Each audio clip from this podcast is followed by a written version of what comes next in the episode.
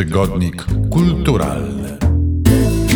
Dzień dobry i dobry wieczór. Agnieszka Szydłowska. Zaczynamy najnowszy, 45. odcinek e, nowego tygodnika kulturalnego. To jest podcast e, i muszę powiedzieć, że idealnie czujemy się w tej przestrzeni. To jest e, też pierwszy odcinek, który nagrywamy w roku 2024 i nie wiem, czy to, co za chwilę powiem, ma jakieś takie moce, które coś przewidują, że to jest jakaś zmiana, ale proszę o uwagę. Otóż obok mnie Kasia Borowiecka, krytyczka filmowa. Dzień, Dzień dobry. dobry.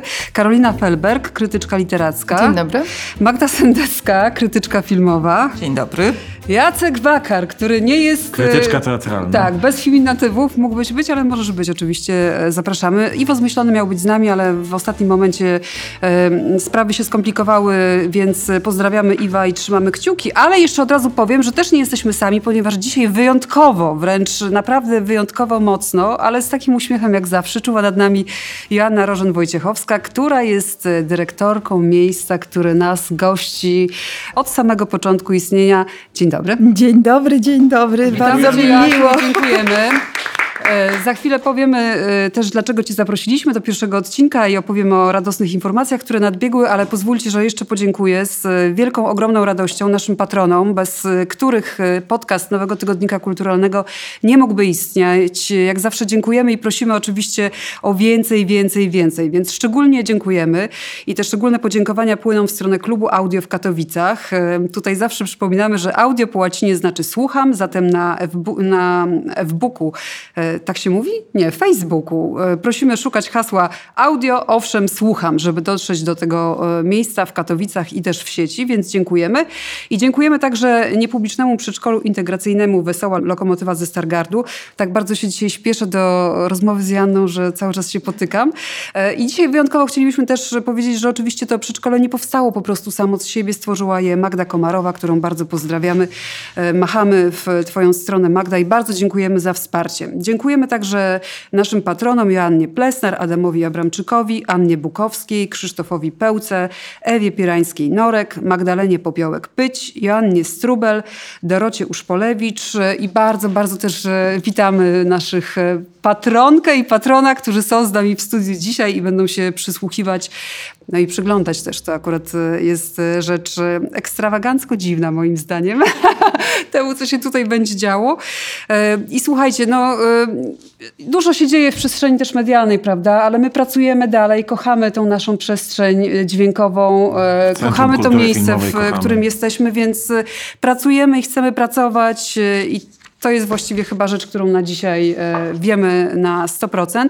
No i właśnie wracam teraz do ciebie, Joanna. Jak to się stało? Zanim powiem, że... No, nie, w ogóle witamy cię e, już jako osobę, która wie, że twój kontrakt na bycie dyrektorką tego Centrum Kultury Filmowej imienia Andrzeja Wajdy został przedłużony, więc e, masz przed sobą kolejnych kilka lat tej misji. Ale zanim o misji pogadamy i o planach na 2024, to powiedz właściwie, czy ty się... Czy ty wiedziałaś, na co się porywasz, zapraszając nas tutaj do siebie? Y, Bardzo dziękuję za te wspaniałe słowa. Oczywiście mam y, rumieńce bardzo y, czerwone na twarzy, ponieważ niecodziennie zdarza mi się z wami rozmawiać przez mikrofony. Czy ja wiedziałam, na co się porywam? Troszkę wiedziałam, dlatego że mam taką zdolność widzenia rzeczy, których nie ma. I zawsze jak przychodzę tworzyć jakąś nową rzecz, ja w moim życiorysie zawodowym zawsze przychodzę na początku, to mam taki mm, beton, na którym jest szaro i nie ma niczego, a ja już widzę, że tu będą kwiatki, tu będzie ścieżka, tu wejdziemy troszkę wyżej, a Okej. tu zawiśnie ekran kinowy. No więc trochę się spodziewałam, jak będzie e, z Państwem tutaj. Nie sądziłam, że, tak, że nam się to uda zrobić od strony finansowej, ekonomicznej. Raz to patronom. wymyślenie tego modelu funkcjonowania w tych dziwnych czasach, e, to był majstersztyk. E, Bardzo się cieszę, że to się udało. Bardzo dziękuję patronom, że wsparli tą inicjatywę. Centrum miało takie środki ograniczone, jakie mogła mieć instytucja samorządowa, instytucja kultury Ratusza Warszawskiego e, i udostępnić i przestrzeń, sprzęt, udostępnić infrastrukturę. Także bardzo dziękuję, drodzy Państwo, że wspomogliście i zrobiliśmy to wspólnie. Ja tak szczerze mówiąc, nie wiem jak wy, tutaj patrzę na e, koleżanki i kolegę, którzy no, pamiętają jeszcze e, tygodnik kulturalny z TVP Kultura, że jakby ja już nie pamiętam, że to było w ogóle studio telewizyjne. Mi się teraz już tak to kojarzy właśnie z tym to miejscem prawda. tutaj przy, w Warszawie, z osobami, które zaglądają nam przez okno i sprawdzają, co tu się dzieje, bo okna zapraszają, żeby wchodzić do centrum, widać to, co się dzieje. Nie jesteśmy odcięci od świata i wy nie jesteście odcięci od warszawiaków. Kurczę, w ogóle nie pamiętam tamtych czasów. Dla mnie te stoły, to miejsce, te mikrofony, ci wspaniali współpracownicy, to jest e, właśnie nowy tygodnik kulturalny. No, w najśmielszych marzeniach nie mogłabym przypuszczać, że usłyszę takie wspaniałe słowa, a rzeczywiście jesteśmy blisko tkanki miasta, bo jak e, na samym początku y, mojej kadencji szukałam miejsca dla Centrum Kultury Filmowej imienia Andrzeja Wajdy, to bardzo mi zależało, żeby stworzyć instytucję większej skali, żebym nie zrobiła takiego błędu, że powstanie kolejny dom kultury, może z całym szacunkiem i mością do domu kultury, prawda? wspaniałe są mhm. domy kultury, ale że ta instytucja musi być gdzieś centralnie. E, I no, jak znaleźć siedzibę dla instytucji kultury, jeżdżąc po Warszawie? No. O, dobry, dobry odcinek na podcast moim zdaniem, mój temat na odcinek. To jest, to jest historia oczywiście do opowiedzenia. Kiedyś, jak już będziemy e, wszyscy ze szklaneczką whisky na parterze w domu o. starców e, e, czekać na podwieczorek, to wtedy... Szklaneczka whisky, to jest dobre. Czy ja mogę?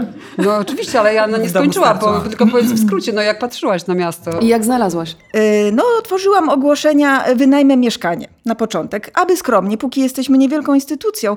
Wystarczy nam kilka biurek, nie traćmy pieniędzy na wielkie e, przestrzenie, zwłaszcza, że podpytywałam kolegów, dyrektorów, jak to funkcjonuje. No i zazwyczaj posiadanie jakiegoś pałacyku albo kilkupiętrowej kamienicy to jest... O... Świadczy o przeroście ambicji nad 40 do 70 tysięcy złotych e, miesięcznie okay. brutto, więc e, szkoda było mi tych pieniędzy, wynajęliśmy malutkie mieszkanie. Ale wiecie co, drodzy Państwo, najpierw znalazłam bardzo ciekawe mieszkanie na e, Żoliborzu. I tak sobie myślę, kurczę, czy tu jest bezpiecznie? O rany, tutaj rzeczywiście wszędzie są takie jakby czujki alarmowe, ale czy tu jest bezpiecznie? I pytam tego właściciela, drogi panie, my tu będziemy mieć kamery, czy my możemy tak e, zrobić tutaj Centrum Kultury Filmowej, instytucję publiczną? A on do mnie mówi, pani kochana, pani otworzy okno i zobaczy, kto mieszka naprzeciwko. O Boże. Tak. A ja mówię, i my mamy zrobić wielki szyld. Tak myślałem, że to o tego człowieka Wajdy, chodziło. Centrum Kultury Filmowej. Ja to widzę oczami mojej wyobraźni. tak. Mimo, że w sumie do, do domu Wajdów też blisko. Otóż to. Żoliborz był, był zawsze na, naszym celem, ale może nie, nie w taki sposób. Dlatego też y, tymczasowo zrobiliśmy malutkie biuro a szukaliśmy lokalu dla centrum i rozwiązania dla centrum, bo to nie było tak, że ktoś przyszedł i go dał, miasto go dało. Jakie miasto? Czy to jest jakiś, jakiś wielki pan, który przychodzi i daje? Nie ma mhm. czegoś takiego.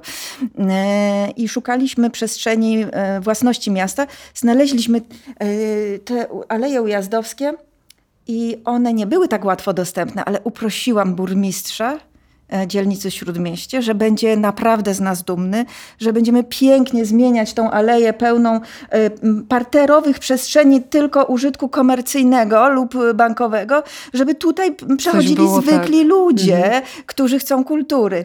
No i naprzeciwko Spatifu jesteśmy też, więc od razu wiedziałam, że jesteśmy w dobrym miejscu. W dobrej lokalizacji. To ja tylko dodam jeszcze, bo już Jacek, Jacek Ci oddaję głos i pamiętaj, że zmierzamy do planów, że ta przestrzeń e, bardzo żyje, czego świadkami byliśmy też po tych tragicznych wydarzeniach e, w lutym 2022 e, roku, kiedy centrum natychmiast też otworzyło się na ludzi, którzy potrzebowali pomocy.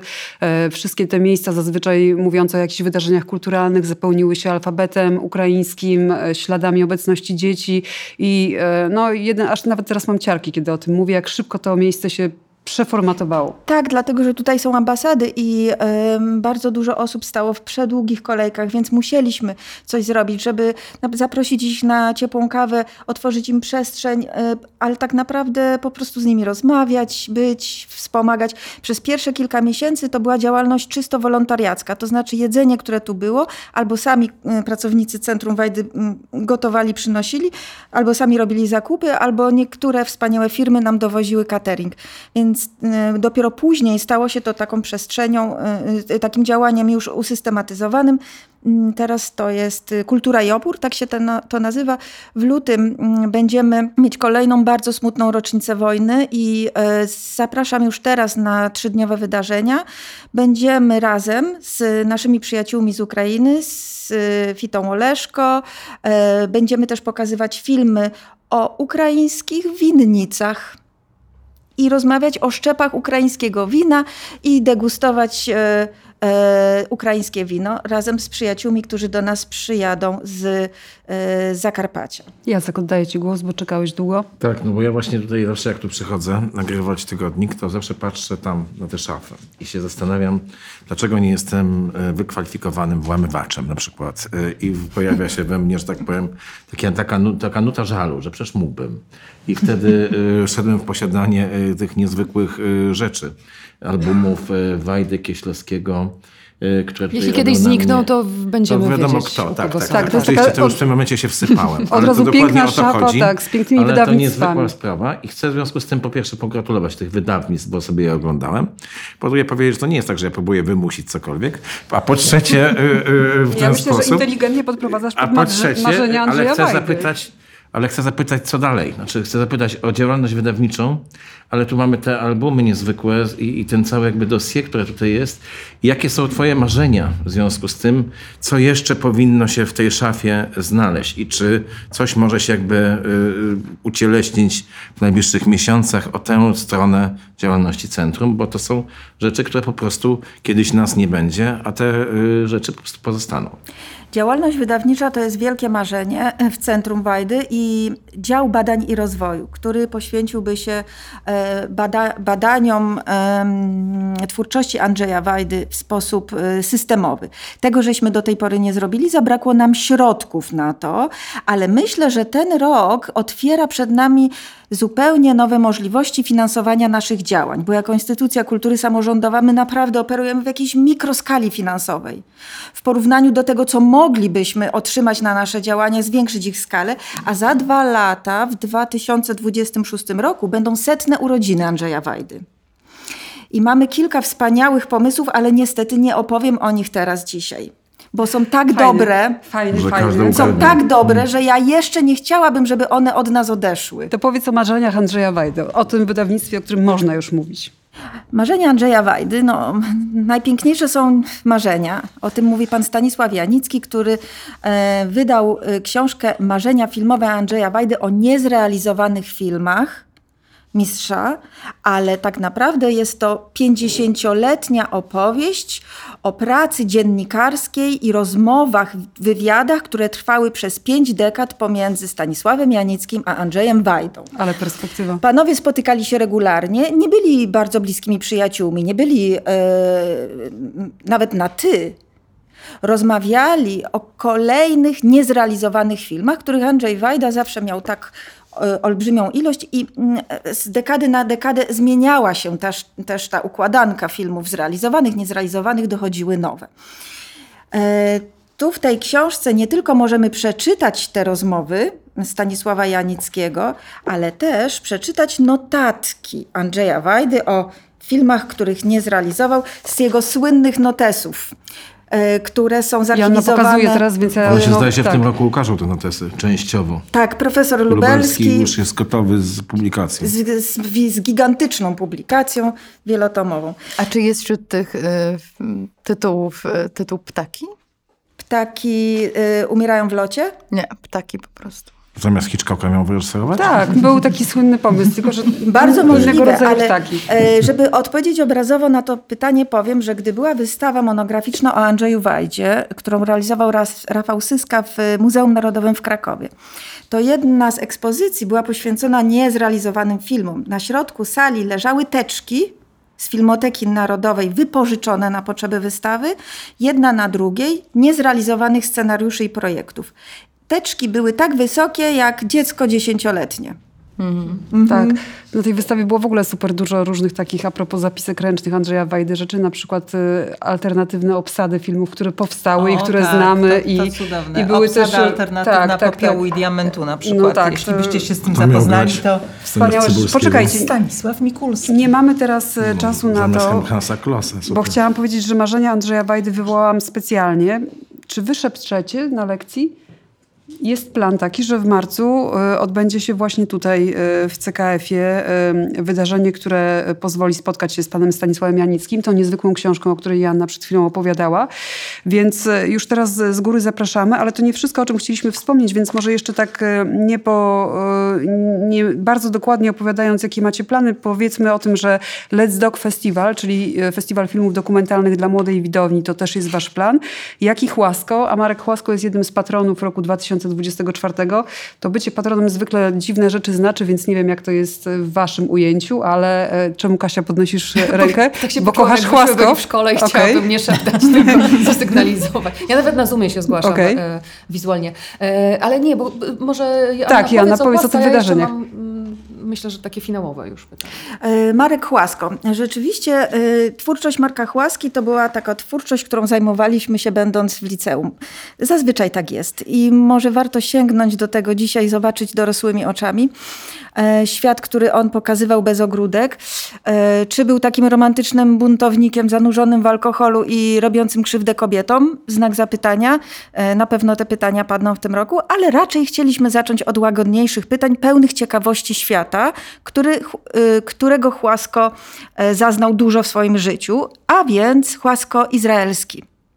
Pretekstem i otwarciem i dla mnie największą inspiracją, dlaczego zająć się w tym roku Chłaską, jest film dokumentalny, który powstaje, jeszcze nie jest gotowy, ale już jest w finalnej wersji pod tytułem Hamsin e, Cwiki Portnoja i Zuzanny Solakiewicz. Hamsin, ten tytuł oznacza wiatr, taki jak u nas halny, też doprowadzający do pewnych stanów y, psychicznych i być może też taki właśnie jest takim narzędziem estetycznym. I film opowiada o tym, jak Chłasko opisał Izrael czasów gloryfikacji kibuców. Ta literatura izraelska jego nie jest przetłumaczona, Izraelczycy jej nie znają, a my ją teraz odczytujemy razem i dzięki twórcom filmu, którzy trochę w, dzięki temu pokazują nam, czym jest to młode państwo, zbudowane na jakimś micie, który musiał być twardy i nikt go nigdy nie podważył. W czasie, kiedy Chłasko przyjechał, był jedyną osobą, która patrzyła na to bez różowych okularów. Pisał tak, jak pisał Ósmy Dzień Tygodnia, jak, pisał Następny do raju. E, tych książek jest kilka. Był tam tylko dwa lata, ale kolejne dziesięć pisał o Izraelu. Więc to jest dla mnie bardzo ciekawy punkt wyjścia, który potem, mam nadzieję, zawiezie nas do mm, wakacyjnego przeglądu filmów z y, takich odwilżowych polskich, y, które powstawały na podstawie opowiadań Chłaski, ale każdy z tych filmów jest filmem, który będzie potrzebował dużej anegdoty. E, Ósmy dzień tygodnia, Baza Ludzi Umarłych i związki Chłaska z Andrzejem Wajdą, które no właśnie dzięki Stanisławowi Jańskiemu e, e, z wielką przyjemnością odkrywam, bo Ósmy dzień tygodnia miał być filmem realizowanym przez Andrzeja Wajdę przecież, a Chłasko chodził do niego na plan kanału. Miał wtedy dwadzieścia kilka lat. Zakochał się w Teresie Jórzewskiej i mówił Wajdzie, ja ci piszę świetny film. To, to opowiadanie idzie na film dla ciebie. No ale potem Stało się inaczej i jak Wajda pisze w notatkach, nieco później dowiedziałem się, że pijany klęczał w Spatifie Czyli naprzeciwko miejsca, w którym siedzimy. nocą przed Aleksandrem Fordem i prosił, aby to on zrealizował ósmy dzień tygodnia. Próbunio- próbowałem interweniować bezskutecznie, gdyż ten podpisał następnego dnia umowę z Chłaską. I pod spodem jeszcze widać, że po upływie czasu Wajda pod grubą kreską napisał film zrealizował Al Ford. Marnowaty.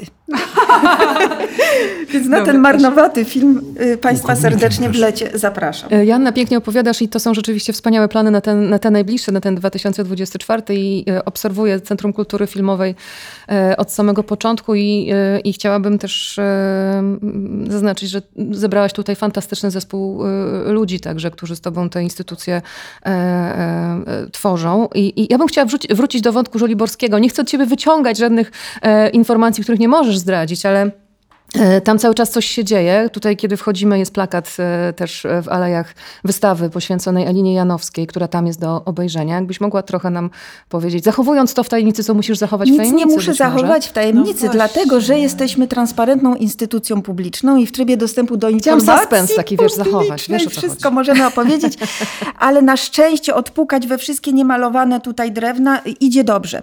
Czyli nasza działalność na Żoliborzu polega na modernizacji kina, przedwojennego, kina tęcza, ale jednocześnie, która trwa jesteśmy w połowie drogi. E, Jesteśmy na etapie odbioru projektu wykonawczego od e, architekta i na podstawie tego projektu otrzymamy pozwolenie na budowę, prawdopodobnie w marcu, i wtedy będziemy mogli zrobić kolejny przetarg na ekipę budowlaną, która będzie miała mniej więcej półtora roku, żeby wykonać ten projekt architektoniczny. Więc to jest taka robota. No wiecie, drodzy Państwo, ja po prostu jestem filmoznawczynią. Nie wiedziałam, że się będę zajmować budowlanką, ale okazało się, że bardzo to lubię. Więc wciągnęło mnie to. Jednocześnie życie kina tęcza musi już funkcjonować, bo żeby zrobić dobre kino, to publiczność nie zjawi się nagle. Dlatego też y, robimy działania merytoryczne i y, jest wystawa Siedem ujęć tęczy, kino architektura ludzie. Ona jeszcze wisi n- do końca stycznia na e, ogrodzeniu Parku Żeromskiego na Żoliborzu. To jest bardzo duża wystawa. Zebraliśmy ponad 200 godzin nagrań, wspomnień o kinie tęcza i odtworzyliśmy historię 100 lat tego kina. E, ale jednocześnie Żoliborz bardzo serdecznie nas przyjął, co jest w ogóle wielkim dla mnie e, wspaniałym, wspaniałym odkryciem, e, dlatego że weszliśmy w tamtą kulturę jako przyjaciele, totalnie z zewnątrz i mm, teraz na przykład realizowaliśmy y, ło- z innymi instytucjami żoliborskimi rok Aliny Janowskiej, e, wielkie Żoliborzanki. Żoli żebanki. Tak, tak, tak. I tutaj ja daję znaki tajemne, których nie widać, e, ale no z Janą Wszyscy- moglibyśmy, tak, Janna zalała się wodą. Ale wszyscy są Em, zachęcani, ale moglibyśmy godzinami... i zobaczyć i, i, Tak. i, i się zainteresować To tą Andrzej odnową zrobi. działalności. Andrzej tutaj powiedział, że musimy się trzymać planów. Tak. Joanna Rożen-Wojciechowska, dyrektorka. Centrum Kultury Filmowej, e, była naszą gościnią, ale to tak naprawdę my, jako Nowy Tygodnik Kulturalny, jesteśmy e, gośćmi tego wspaniałego miejsca i kiedy mówię miejsca, nie mam na myśli tylko przestrzeni fizycznie, ale także... Ja się w e, kinie tęcza wychowywałem, więc mógłbym o tym długo. To na szczęście jest plan na kolejne odcinki. Em, ominiemy dzisiaj te meandry twojego życia, bo jeżeli pozwolicie, em, to od razu nadmienię, że Jacek się buntował. Bardzo ci dziękujemy, Janno, i do zobaczenia przy kolejnych e, spotkaniach, e, tych przy mikrofonie i nie. E, Jacek... Trzymasz swoją opowieść prywatną na temat e, młodości w kinie tęcza. My przechodzimy do tego kina, które teraz oferuje filmy wybrane przez nas. Tylko powiedzmy jeszcze, czy chciałam się spytać Magdy i Kasi, bo wiem, że Jacek nie, więc e, Karolina też uwzględniona. E, Patrzyłyście na rozdanie Złotych Globów? To w ogóle coś e, znaczy? E, Od razu wiadomo, że klęska Wielka Barbie, gdyby ktoś traktował to jak zawody sportowe, w tym sensie, że mało nagród, dużo nominacji, a mało nagród. Czy coś one nam powiedziały o zeszłym roku, te nagrody? Znaczy, no, Złote Globy się trochę muszą też odbudować, e, jeśli chodzi o reputację po tych, e, po tych e, sprzed kilku lat e, e, różnych rewelacjach dotyczących wizyt na planach seriali i później dawaniu nagród tym serialom, mimo że nie spodziewano się, że ktokolwiek je uwzględni w jakichkolwiek takich rozdaniach, ale to już może zostawmy na boku, bo ewidentnie to Stowarzyszenie Dziennikarzy Akredytowanych przy Hollywood się bardzo stara, żeby to, żeby to wszystko odbudować. Ale jeśli chodzi o to rozdanie, to nie było żadnych niespodzianek, oprócz tego, że znaczy, rzeczywiście wygrały, wygrały takie tytuły i jeśli chodzi o mały ekran, jeśli chodzi o filmy, do których nie można się przyczepić. No, to nie jest taka sytuacja, że można mieć, e, że są z tym związane jakiekolwiek kontrowersje. No, jeżeli e, Nolan, Oppenheimer, Killian Murphy, oczywiście. Jeżeli Lily Gladstone za Czas Krwawego Księżyca, oczywiście, mimo że te kategorie aktorskie były naprawdę mm. mocno upakowane tak, wspaniałymi rolami. Przy Złotych Globach jest oczywiście ten wytrych, że są dwie kategorie dramatu i druga kategoria aktorska to jest komedia i musical. musical dziwna kategoria. Dzisiaj się dowiedziałam, że prawdopodobnie jedynym kryterium, jeśli chodzi o e, serial e, komediowy, bo serial The Bear, który w Polsce jest, jest dostępny na Disney Plus, tak. jest jako serial komediowy rozpatrywany, mimo że komedią jako żywo nie mhm. jest, mm. że bardzo duże znaczenie tutaj ma długość odcinków. Więc jakby okay. cały czas jednak z pewną rezerwą podchodzę do Złotych Globów, e, dowiadując się takich mm. rewelacji. A jednak no, jest to... Nie, nie oglądałam, przyznam, sprawdzałam dopiero później listę, listę zwycięzców, natomiast też chyba nie do końca końca się sprawdził prowadzący ceremonię. Więc Tego nie wiem, bo też nie, do opracowania nie i do dopracowania. Ale te amerykańskie nagrody właśnie mają to do siebie, że ja lubię rano się obudzić i sprawdzać. Mm. Jacek kręci nosem, więc przechodźmy już do naszych propozycji filmowych. No, będzie lepiej. Porozmawiajmy o prowadzącym, skoro nie oglądaliśmy. Prowadzaj, porozmawiajmy o komedii, będzie ja lepiej. Ja nie powiedziałam, że mnie się nie podobał, powiedziałam, że podobno się nie do końca sprawdził. Nie, rozumiem, Wiesz, Teraz rozumiem, możemy okay. się nie, no, po prostu nie e, zapoznać z tym panem. Uwaga, trzymając się Złotych Globów, aby konsekwentnie drażnić Jacka, e, zacznijmy może od Biednych Istot. Taka e, nastąpiła sytuacja, no bo ten film też był brany pod uwagę e, Nawet dostał nagrodę. tych nagród, tak. dostał nagrodę. I parę rzeczy się tam zupełnie zasłużenie, trochę się trochę Ale się czy chcemy martwię... zaprosić naszych słuchaczy na, Bardzo. na ten film? Ja jestem w tej szczęśliwej sytuacji, że widziałam ten film, widziałam e, ten film na festiwalu w Wenecji i tutaj jakoś nie, nie, nie mogę tego doświadczenia oddzielić i nie mogę jakoś e, tak na sucho powiedzieć o tym filmie, dlatego że to, był, to było takie doświadczenie dla mnie, że je, to się to się czasem zdarza, ale bardzo rzadko, że skończył się ten seans, zostałam do końca napisów, co staram się e, e, robić zazwyczaj i chciałam to zobaczyć jeszcze raz. I bardzo, bardzo nie mogę się doczekać, bo nagrywamy jeszcze przed pokazami przedpremierowymi w Polsce, żeby ten film zobaczyć kolejny raz. To jest taka historia która no, zaczęła się od książki e, szkockiego pisarza Alistera Greya, którą się zachwycili Tony McNamara i Jorgos Lantimos, czyli Jorgos Lantimos, ten człowiek, który niósł na swoich barkach tak zwaną grecką nową falę. Tony McNamara, australijski scenarzysta, który dużo robił dla telewizji, a potem spotkał się z Lantimosem i napisali um, i napisał dla niego faworytę co już du dużo mówi. Kiedy robili faworytę, to e, świetnie się z, z Lantimosem pracowało Emmy Stone, która zapytała go kiedyś przy kolacji, słuchaj, jeszcze w trakcie zdjęć do faworyty, co ty teraz będziesz robił, nad czym ty pracujesz? No i Lantimos zaczął jej opowiadać o tej książce Alistera Greya, która zresztą też ukazała się po polsku. Myślę, że gdyby nie film, to pewnie by się nie ukazała, bo to książka z początku lat 90. No i on jej zaczął opowiadać, wiesz, taka historia trochę wiktoriańska, powieść, trochę gotycka, oparta trochę na, na, na e, takiej metaforyce Frankensteina, wiesz, e, o kobiecie, która próbuje, bo znalazła się w bardzo szczególnej sytuacji, której nie chcę zdradzać, no bo to jest wiadomo e, duży spoiler, ale ona jest w takiej sytuacji, że musi czerpać życie pełnymi garściami, żeby je poznać. I ona chce jak najbardziej je poznać. Od każdej strony, z każdej perspektywy. Mm, każde kolejne doświadczenie to jest dla niej ten puzelek do, do poznania. I Emma Stone, wchodzę w to, powiedziała wówczas. On mi powiedział, ale przepraszam, ja ci nic tutaj nie, ja tak słowa, nie piczowałem ci tutaj nic, tylko zapytałaś, nad czym teraz pracuję. No ale już klamka zapadła, nie dało się, e, nie dało się tego choćby Lantimos chciał to zrobić z inną aktorką, to, to, to musiałby to zrobić. I to rzeczywiście jest e, zrealizowana z niesamowitym rozmachem, ale z taką wyobraźnią, jaką byś, jakiej byśmy się po Lantimosie mogli spodziewać, z, tak, z taką naprawdę już dojrzałością twórczą, którą, którą widzieliśmy w jego tych filmach już międzynarodowych powiedzmy, ale to, to jest y, nie bez powodu w Wenecji zdobyli po pierwsze Złotego Lwa, a po drugie e, mówiło się o tym filmie Instant Classic, bo to jest coś takiego, co obok czego nie można przejść obojętnie i rzeczywiście jest to historia Mm, e, e, trochę wiktoriańska, trochę gotycka, bardzo różnymi tropami się bawi, także tym tropem potwora Frankensteina.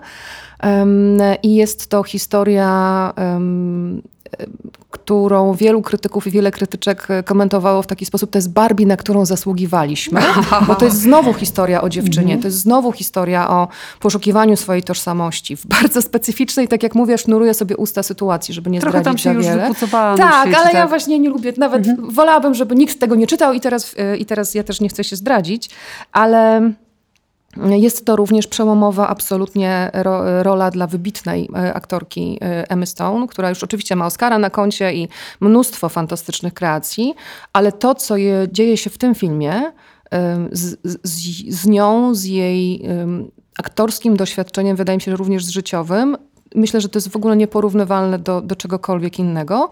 Są osoby, które wychodzą z tego filmu, bo znając Emma Stone z innych ról, nie spodziewają się tego, i mówię tutaj już, jak powiem dosadnie, ile pokazuje też w tym filmie i e, jaką drogą ta jej bohaterka idzie.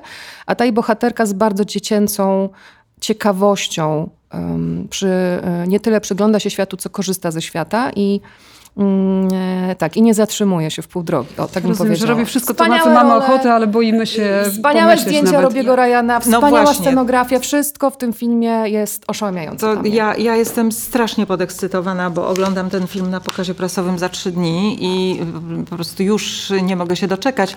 A dodam tylko, że to jest brązowa bodaj żaba na Camera Image i nagroda publiczności chyba na, na tymże festiwalu. Tak, no bo polska publiczność Więc, tam miała okazję zobaczyć ten film. Mm -hmm. I jeszcze z takich technicznych rzeczy, to oni w dodatku nie kręcili tego chronologicznie, co oczywiście rzadko się zdarza, ale w tym wypadku, kiedy ta bohaterka przechodzi ewolucję i mieli do zagrania zależną od scenografii, y, mieli kalendarzówkę, więc y, początkowe sceny były grane razem z ostatnimi, hmm. Y, no to myślę, że dodaje dodatkowego smaku i ekscytacji temu, co no, zobaczymy.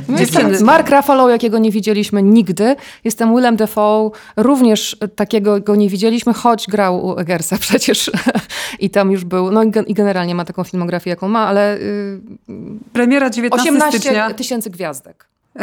Premiera 19 stycznia 2024. Musimy trochę spuścić stonu, bo Jacek już ma wypieki moim zdaniem z tego, jak czuje się e, odcięty od... E... Nie, ja się strasznie cieszę. Ja też nie mogę się doczekać. Tak? Nie możesz się doczekać? Ja okay. nie mogę doczekać tego filmu. Więc... Jestem zachwycony. No, no Słyszałem dobrze. o tym masę. To co, w takim Uwielbiam razie... Emma Stone, bardzo cenię Lantimosa i po prostu nie mogę się doczekać absolutnie. Ja mam wypieki z emocji. A czy takie wypieki... Nie poza mi ciepło. Towarzyszyły wam, kiedy oglądaliście film Totem. To jest um, propozycja od 12 ja stycznia przypadek nie obejrzałem. E, dziękuję Ci bardzo, ale tym razem ponownie mamy tutaj perspektywę kobiecą, chociaż e, no, to jest tak naprawdę perspektywa siedmioletniej dziewczynki. Perspektywa siedmioletniej dziewczynki, ale też trochę myślę dziewczynki, która e, wraca do, do swojego dzieciństwa. Ten film jest dedykowany przez autorkę Lilę Aviles córce, o ile się zdążyłam zorientować. I myślę, że to jest gdzieś istotne przy, przy oglądaniu tego filmu, że to jest taka próba odtworzenia sytuacji szczególnej, bardzo szczególnej. Trochę mieliśmy y, z tym do czynienia w filmie After Sun, który bardzo nam się podobał y, mniej więcej rok temu. Tutaj dziewczynka jest... Pozwolę sobie zachować tutaj Głos wotum separatum, oczywiście, oczywiście. Y, tym razem mamy trochę młodszą dziewczynkę i mamy dużą południowoamerykańską rodzinę. E, która przygotowuje, i to jest właściwie taki jeden dzień z, z życia tej rodziny, przygotowującej e, imprezę urodzinową e, ojca tej dziewczynki. No ale nad wszystkim wisi cień, i to nie będzie spoiler, jeżeli powiem, że to wisi cień śmierci tego ojca, bo on jest ciężko chory i. Mm, cały czas właściwie to jest takie tło, dominanta tego zamieszania, chaosu, y, tych y, mikroscenek rodzinnych i obserwujemy właściwie ludzkie reakcje na coś, co jest nieuchronne próby radzenia sobie z tym.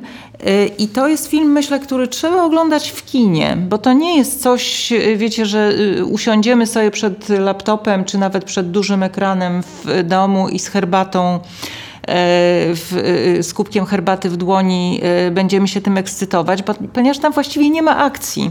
To jest taki łańcuch epizodów, mikroscenek, które próbują złapać jakąś chwilę Y, złapać jakiś y, moment, w którym jeszcze udaje się czemuś zaprzeczyć, jeszcze udaje się czegoś nie brać pod uwagę, chociaż już wiadomo, że puenta nie będzie happy endem. Y, no to jest film nowohoryzontowy, powiedziałabym właśnie w takiej narracji, w sposobie traktowania świata, w sposobie traktowania materii filmowej. Tam bardzo ważne są zdjęcia, sposób kadrowania, ale myślę, że wszystko mm, zmierza ku temu, żeby właśnie y, spróbować uchwycić moment. E, Tak, No i jeśli lubimy takie kino, jeśli jest nam ono potrzebne, żeby czasami właśnie zaczerpnąć oddechu i wyrwać się z tej takiej, no właśnie z tego chaosu, w którym jest ta rodzina, a my na to możemy spojrzeć z boku, no to wtedy bardzo tak. Natomiast jeżeli oczekujemy od kina dziania się, punktów kulminacyjnych, e, no to nie, to w ogóle nie ma co sobie zawracać głowy. No ja reprezentuję tę opcję bardzo taki. Ten film przez kręcenie go w taki sposób bardzo blisko na aktorach. Właściwie nie opuszczamy domu poza wyjątkiem przeniesienia się do ogrodu, gdzie odbywa się przyjęcie. Ten dom jest jak zagadka, cały czas jakieś nowe przestrzenie, w każdej przestrzeni jakaś nowa postać, która ma jakieś więzy rodzinne, więc odkrywamy dla siebie sami i powiązania pomiędzy tą rodziną, bardzo no, dużą rodziną, która z jakiegoś e, no, takiego pewnie właśnie południowoamerykańskiego e, e, pomysłu żyje bardzo blisko siebie ze wszystkimi konsekwencjami, no ale jednocześnie no, wszystko jest dla nas zagadkowe. Poza tym, co jest pewne właśnie jak choroba, to już e, wyjeżdżając z tej mikroskali widzimy, jak różnorodne może być podchodzenie do takiego e, postawienia się twarzą w twarz z człowiekiem, który odchodzi i z którym e, świętujemy właśnie prawdopodobnie jego ostatnie urodziny. E, No, coś w tym filmie na początku było irytującego, a potem nie mogłam się od niego oderwać, tak może nieprofesjonalnie powiem. A ja zrobię takie małe ostrzeżenie, bo ym, to, co mówicie, y, to naprowadza mnie na taką myśl, że to na początku mi się wydawało to, wydawało to kino intymne i po prostu jakaś taka sytuacja intymna, domowa, rodzinna, opowiadana. y, ale potem właśnie sobie zdałam sprawę z tego, że to nie do końca tak jest, że to jest właśnie bardziej prywatne, czyli, czyli, czyli związane z jakąś sytuacją, do której nie mamy mieć wglądu konsekwentnie i nie mamy, niż intymne. I, e, i rzeczywiście e, został we mnie ogromny niedosyt poznawczy, e, ponieważ, no nie wiem, dowiaduje się, że kobiety z tej rodziny, nie wiem, używają kubków menstruacyjnych, ale nie dowiaduje się, po co się tego dowiaduje.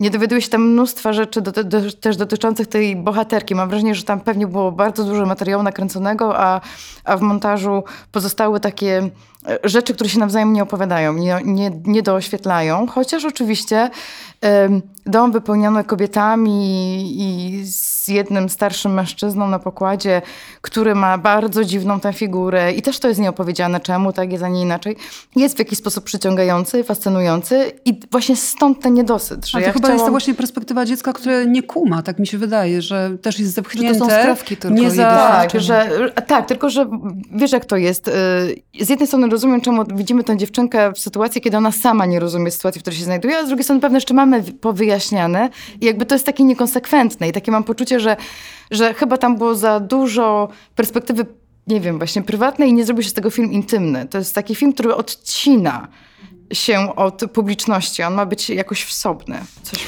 Ja tylko Tro, mhm, trochę, trochę to rozumiem, ale z drugiej strony y, to, co mi się y, jakoś wydało też ciekawe, że to jest y, trochę przeciwnie do filmu, o którym będziemy mówić za chwilę. Tam są jednak takie linki jakoś do sytuacji społecznej. Y, Tam jest y, kwestia tej służącej, której y, nie ma czym zapłacić. Kwestia tego, ja się w pewnym momencie zorientowałam, no zaraz, zaraz, czy oni mają w ogóle ubezpieczenie? Nie? Y, Bo y, zgadzam się z tym, znaczy mogę zrozumieć tę perspektywę. Mnie to niespecjalnie przeszkadzało, bo tam też jest na przykład taka scenka, bo jest też młodsza siostra, kuzynka tej, tej naszej głównej bohaterki, która na przykład zadaje jakieś pytanie, ale zadowala się odpowiedzią taką e, no, p- pobieżną, nie? że tam no, nie do tego służy, ale matka jej nie tłumaczy, y, do czego służy ten, ten kubeczek i to wystarcza, bo to jest małe dziecko, któremu nie trzeba więcej mówić i my jesteśmy gdzieś w takim właśnie zachwianiu tej perspektywy, że różnych rzeczy nie musimy wiedzieć, możemy się domyślać i gra między tym, ile wiemy, a ile musimy się domyślać, jest właściwie taką mm, no, materią tego filmu. Ja tutaj się zgadzam, rzeczywiście, znaczy rozumiem perspektywę Karoliny, ale faktycznie ja myślę, że to jest po prostu to konsekwentne trzymanie się perspektywy dziecka, bo to jednak ta siedmioletnia Sol tutaj jest e, osobą, która jest w centrum.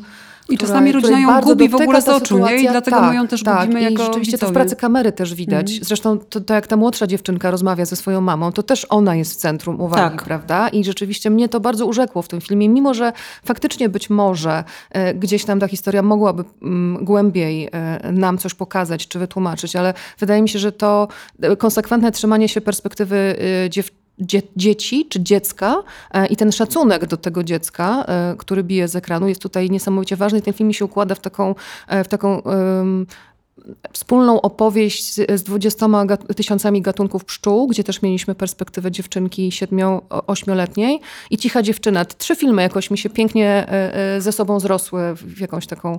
e, Czyli nie odradzamy tego filmu. Nie, wręcz absolutnie. Nie, ale nie. Karolina? wracając jeszcze na moment tylko do tego, co Magda, od czego Magda zaczęła, do tej dedykacji, to faktycznie jest tak, że Lila Aviles opowiedziała w pewnym sensie historię swojej córki w tym filmie.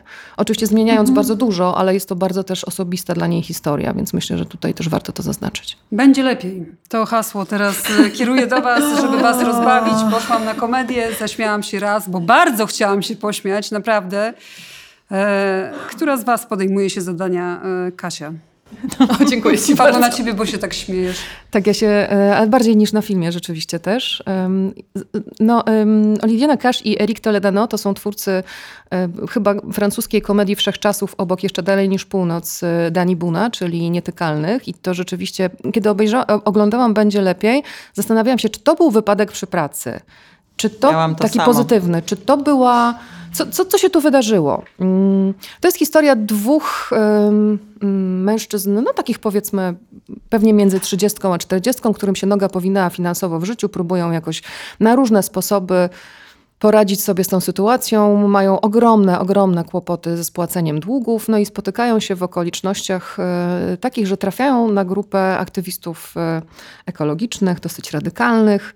Mm, e, Wciągają się w działalność tej grupy, bo lubią chipsy i tam są właśnie chipsy na spotkaniach, nie bardzo się interesując tym, co faktycznie mm, jest tutaj meritum i clue tych spotkań, no ale różne okoliczności, pojawia się kobieta, Oczywiście, mm, o którą w, w Charyzmatyczna pewnym momencie... liderka, charyzmatyczna liderka, którą, i to jest- e, I świetna aktorka, Noemi Merlan przecież to, to, to jest aktorka no, chociażby od Jarda, czy, czy, no, ale mam wrażenie, że będzie szybko chciała zapomnieć o tym filmie. Zastanawiam się, co było w tak scenariuszu tego filmu, bo ta historia e, prowadzi oczywiście do, do pewnej kulminacji em, i, i tak dalej, natomiast... e, Ja się zastanawiam, czy w ogóle był scenariusz tego filmu. To, to... to jest trochę tak, że e, ja powiedziałam o tych aktywistach ekologicznych i powiedziałam, o- bo, mm, bo jest to taki.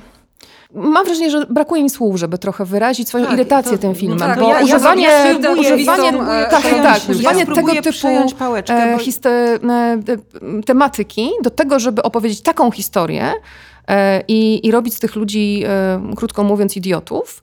E, jest dla mnie po prostu niedopuszczalne na tym etapie, że tak powiem, walki o środowisko, na jakim mam, jesteśmy. Ja, ja mam wrażenie, że w ogóle y, y, y, myślę, że Olga Drenda w swojej książce, że to byłby materiał kolejny do tego, jak nie żartować. Mhm. Nie? Znaczy, z czego nie żartować, bo, bo tu się wydarzyło coś takiego, że oni biorą jakiś poważny temat i przerabiają go na szmaty, przepraszam. Mhm. Nie? Że y, wiecie, bo z jednej strony jest, bo Tak, ci, bo kryzys ci finansowy, faceci, złamane życia, to, to jest tak, temat, który ci, naprawdę... Ci faceci, głębokiego bo od nich zaczęłaś, oni tak. też nie, e, nie mają kłopotów finansowych z błahych powodów, Tak. tylko oni wpadli w spiralę długów, ponieważ są maniakalnie, kompulsywnie biorą kredyty, żeby konsumować. I to jest niby krytyka społeczeństwa konsumpcyjnego, ale właściwie chyba krytyka krytyki społeczeństwa Wiecie, konsumpcyjnego. jaką mam propozycję, żebyśmy nie I- marnowały no, czasu. nie marnujmy marnowali czasu, czasu. naprawdę, Chyba, to że Karolina lub straszne. Jacek chcą coś dodać, co odmieni. Nie, Jacek daje znaki ręką, poziom żebyśmy tego ogóle nie czekały. Tak. Poziom żenady 200. Chciałabym, naprawdę. żeby Państwo oglądali zupełnie inne filmy z Noemi Merlan. Będzie lepiej Tak. pójść na inny film do kina. Zdecydowanie polecamy kino i polecamy... y, a widziałyście Akademię Pana Kleksa? Tylko szybko? Tak. O nie, nie, na na pewno nie pójdę. Na pewno nie pójdę. A 840 tysięcy osób już Inny poszło. film dla To młodych super. widzów i nie tylko chciałam polecić, czyli Chłopca i czaple Hayao Miyazakiego.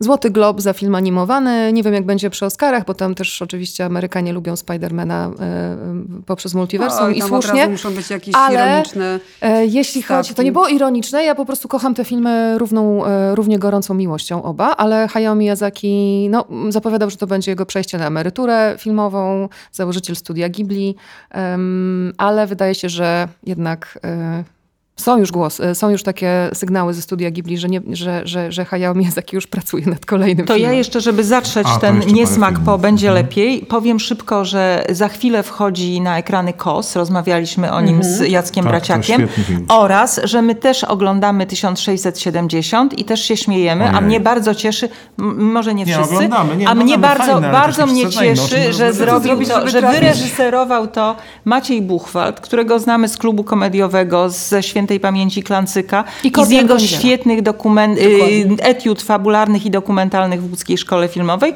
I super, że zadebiutował w serialu i że to jest tak poprowadzone i że tam jest świetne aktorstwo i bardzo nas to cieszy. Ej, to ja mogę powiedzieć tylko, że e, scenariusz napisał Jakub e, Różyło, który e, jest kiedyś był dziennikarzem, nie tylko muzycznym, ale także świetnie opowiadał na żywo w telewizji o bardzo dziwnych dyscyplinach sportu.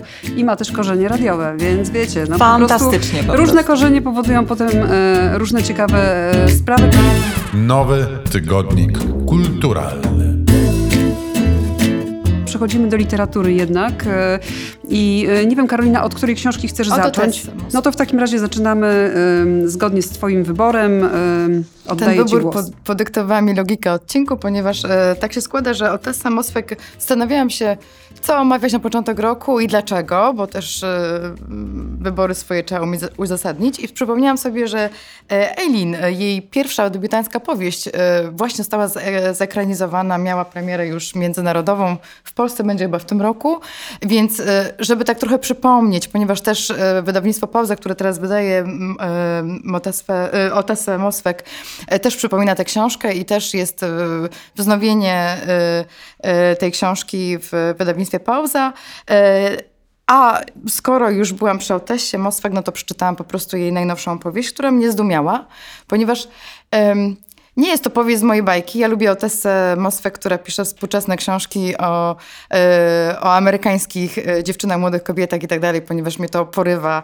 E, czytaliśmy parę O lat moim temu, roku relaksu i Mój rok odpoczynku. relaksu i odpoczynku. Widzieliśmy świetną adaptację tejże powieści w Teatrze Dramatycznym. To było wielkie otwarcie, pierwsza premiera za dyrekcji Moniki Stramki. Może, żeby tylko Jacek się nie odpalił Katarzyna teraz. Minkowska i lepsza, lepsza, się lepszy spektakl niż rozmawiacie. To jest bardzo interesujące. Natomiast, ja się prawie nie e, odzywam, tą- a Bo jestem... chcemy cię pobudzić, odzywaj się. Nie teraz wprawdzie, kiedy Karolina mówi, przepraszam, Karolina już nie przerwała. Natomiast tą najnowszą książką Otesy Mosfek jest e, taki problem, albo właśnie nie problem, że jest to rzecz jakoś dla niej nietypowa, inna, ale za to wpisująca się bardzo szerok, w- w bardzo szeroki nurt ogólnoświatowy. To znaczy jest teraz coś takiego, że em, em, powstało takie wielkie pytanie, co się wydarzyło, że jesteśmy w tym miejscu e, późnego antropocenu, w którym jesteśmy i oczywiście okazuje się, że korzenie tego zła sięgają momentu, który u nas w Polsce byśmy nazwali właśnie pańszczyzną. I ta książka jest właśnie o tym.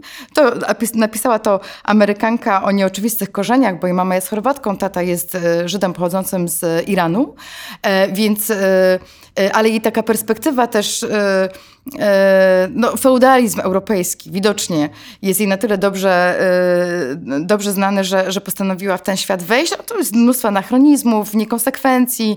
Język jest jak najbardziej e, współczesny, momentami nie do zniesienia, bo jest to też książka obrzydliwa. To jest też z nurtu książek obrzydliwych. Historia jest obrzydliwa, o, o momentami obrzydliwych ludziach, ale to właśnie o to chodzi. To znaczy, to jest to, to, jest to wielkie e, oskarżam rzucone kulturze europejskiej, która tam na jakimś etapie swojego, e, swojej ewolucji, e, łudząc się, że idzie ku dobremu, zawiązała pewnego rodzaju e, pakt z diabłem. Jest to oczywiście pakt e, związany właśnie z e, własnością ziemską, z feudalizmem, z właścicielami ziemskimi, z poddaństwem chłopów i tak dalej, tak dalej. Potem to swobodnie ewo- ewoluowało w jeszcze gorsze rzeczy, jak na przykład niewolnictwo, e, już e, w okresie plantacji, prawda? Ale to dopiero później. Natomiast tu chodzi o to, gdzie to się zaczęło. I ona pokazuje, że te początki e, były ohydne i nie były niewinne, bo my mamy też takie trochę poczucie, że no to się gdzieś wykrzywiło po drodze, może wszedł jakiś kapitalizm, coś nam tutaj spaczył, ale na początku było tak jakoś jeszcze sielankowo. No to ona mówi nie, w ogóle nie było żadnej sielanki i opowiada też, te, opowiada też e, opowiada historię e, Lapfony e, tytułowej e, wioseczki, czy, czy, czy jakiejś posiadłości niejakiego Wilhelma, który ma e, służbę, dwór, e, poddanych. E, poddani mieszkają e, w jakimś takim oddzieleniu magicznym od niego. On jest na wzgórzu, w, w dworze, oni są na dole i w, w jakimś takim świecie okropnym, przeokropnym, nużącym, brudnym, biednym i tak dalej.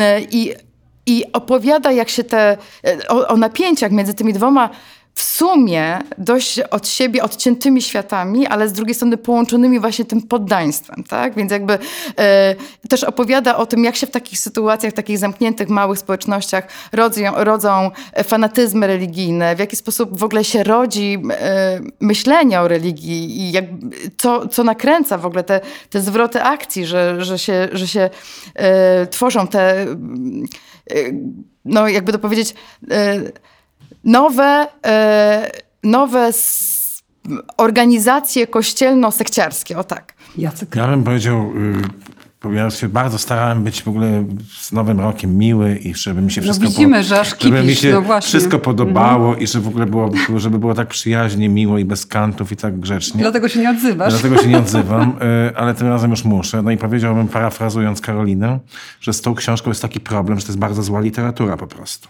Bardzo zła. I te wszystkie argumenty, bo tym, że jest nieznośne, nużące, pretensjonalne, strasznie napisane, to wszystko jest prawda. Y, oczywiście, dokładnie tak jest. To wszystko jest prawda. To jest książka, którą się czyta za karę. Oczywiście odkłada się ją w pewnym momencie z poczuciem, że to jest jakaś krafmanka straszliwa. Y, ja nie należę do zaprzysięgłych fanów mojego roku, roku relaksu i odpoczynku, zarówno w wersji literackiej. Ta wersja teatralna podobała mi się do połowy i ogólnie była dobrym przejściem z y, dyrekcji teatru Słobodzianka Tadeusza do dyrekcji, do dyrekcji teatru Strzępki Moniki, też już, y, którą pożegnaliśmy, y, tę dyrekcję. To też znak, że po roku od tamtej premiery żegnamy. Ale nie, ja tylko zmierzam do tego, że to jest po prostu bardzo niedobrze napisane, nie wiadomo czemu służy, nie sposób na, za tym nadążyć, że gwiazda Otesy Mosfek w tym kontekście w ogóle jest jakąś wydmuszką niesamowitą, która udaje coś, czym w ogóle nie jest. No i Państwu jest styczeń, minus 17 stopni, temperatura odczuwalna. Zróbcie sobie koniecznie jakąś prawdziwą literacką przyjemność, a nie marnujcie czasu na tę y, wydmuszkę. Ostre słowa. Czy ktoś w obronie Otessy, poza Karoliną, jak rozumiem, która może podjąć wątek Ja stanie? tylko tak adwocem, bo ja rozumiem, że y, jak się czyta tę książkę jako opowieść Poza tym gatunkowa... to jest jeszcze plagiat, e, dodajmy. To jest absolutnie nie do zniesienia. Ale ja ją czytałam naprawdę. Czytałam ją y, jako jedną z wielu, bo właśnie mi się ostatnio poobjawiały Ale te książki. polskie książki na ten temat są nieporównywalnie lepsze. e, jako jedną z wielu e, w tym właśnie nurcie, tak, e, szukania tych korzeni zła w tym momencie e, tak zwanego związania człowieka z ziemią poprzez mechanizm e, e, związania z Panem i jakby w tym sensie mi się to po prostu, mi się to, mi się to pokazuje tak, jako taki element właśnie e, światowego nurtu, który jest bardzo szeroki i akurat ta została książka przetłumaczona na język polski jako jedna z pierwszych. E, Po polsku też mam trochę tej literatury, więc ja nie bronię em, jej walorów literackich. Nie jestem aż tak krytyczna jak Jacek, ale absolutnie rozumiem jego perspektywę. Natomiast rzeczywiście mi chodzi o fenomen po prostu. Znaczy ja w tym widziałam trochę bardziej fenomen takiego przyglądania się y, i wyimaginowywania sobie codzienności i sposobu myślenia i sposobu przeżywania świata przez ludzi z przeszłości. Y, Bo wydaje mi się, że y, jeszcze kilkadziesiąt lat temu, czy może nawet kilkanaście, dominowały takie narracje koncentrujące się na wielkich wydarzeniach i wielkich postaciach, a dzisiaj jesteśmy przy codzienności i przy takich próbach y, y, zrozumienia, jak ci ludzie myśleli, jak oni mogli przeżywać świat. Więc zaczęłam to czytać z, no, naprawdę z takimi, no, z otwarciem, z, z, z pewną otwartością, ale niestety no, rozczarowałam się, bo mam wrażenie, że jest to wyłącznie fantazja, która tak y, nie bardzo wiadomo do czego miałaby prowadzić. No i też naprawdę, jeżeli ktoś pisze o średniowieczu i nie ma to być fantazy, y, i y, jednym z rekwizytów jest lampa naftowa, y, no to y, sorki, ale To stop, stawiamy tu kropkę. to tu stawiamy kropkę. Tak, i zostawmy za sobą e, fantazy i przejdźmy e, do niefantazy. Asy, czego może nas e, nauczyć aseksualność, czyli wydawnictwo czarne i no właśnie, historia, która nie, nie ma nic w sobie z fantazy, chociaż pewnie dla niektórych tak może trochę brzmieć na początku. Angela Chan. Ym, przełożyła Aleksandra Kamińska. No asy to są osoby aseksualne, które w odróżnieniu od osób aloseksualnych nie czują pożądania seksualnego po prostu. Ale ta książka jest o nich i to jest w tym sensie manifest pewnego rodzaju powiedziałabym seksualności, ale właśnie aseksualności. Ale ta książka jest też o czymś innym. I, i ta, ta książka mnie zafascynowała, zafrapowała.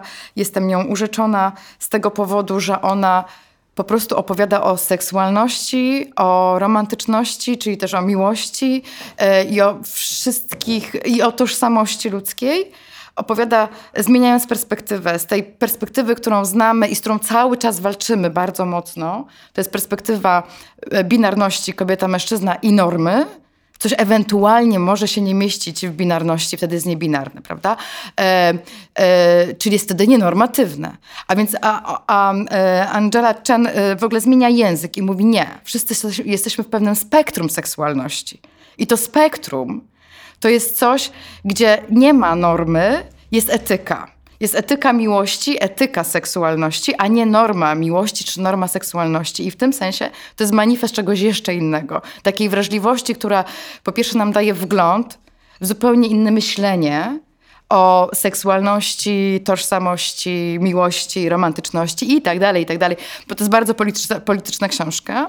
Ale po drugie, daje nam do tego język. To jest dla mnie ważne, ponieważ w języku polskim bardzo często mam problem z tym.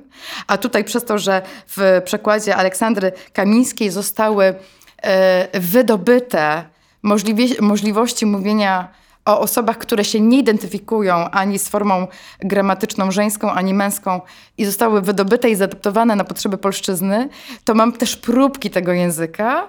E, ten język się, ma swoją nazwę, słuchajcie, ja wam chciałam powiedzieć, jak, ono się, jak, jak, jak, jak, jak to się nazywa, dukaizmy nie wiem, czy zwróciliście na to uwagę, ale tam jest pełno takich fragmentów, gdzie się wypowiada osoba, która o sobie nie mówi ani w formie żeńskiej, żeńskoosobowej, ani męskoosobowej. Na przykład mówi się, że nie wiem, zamiast jego lub jej, to jeju, prawda?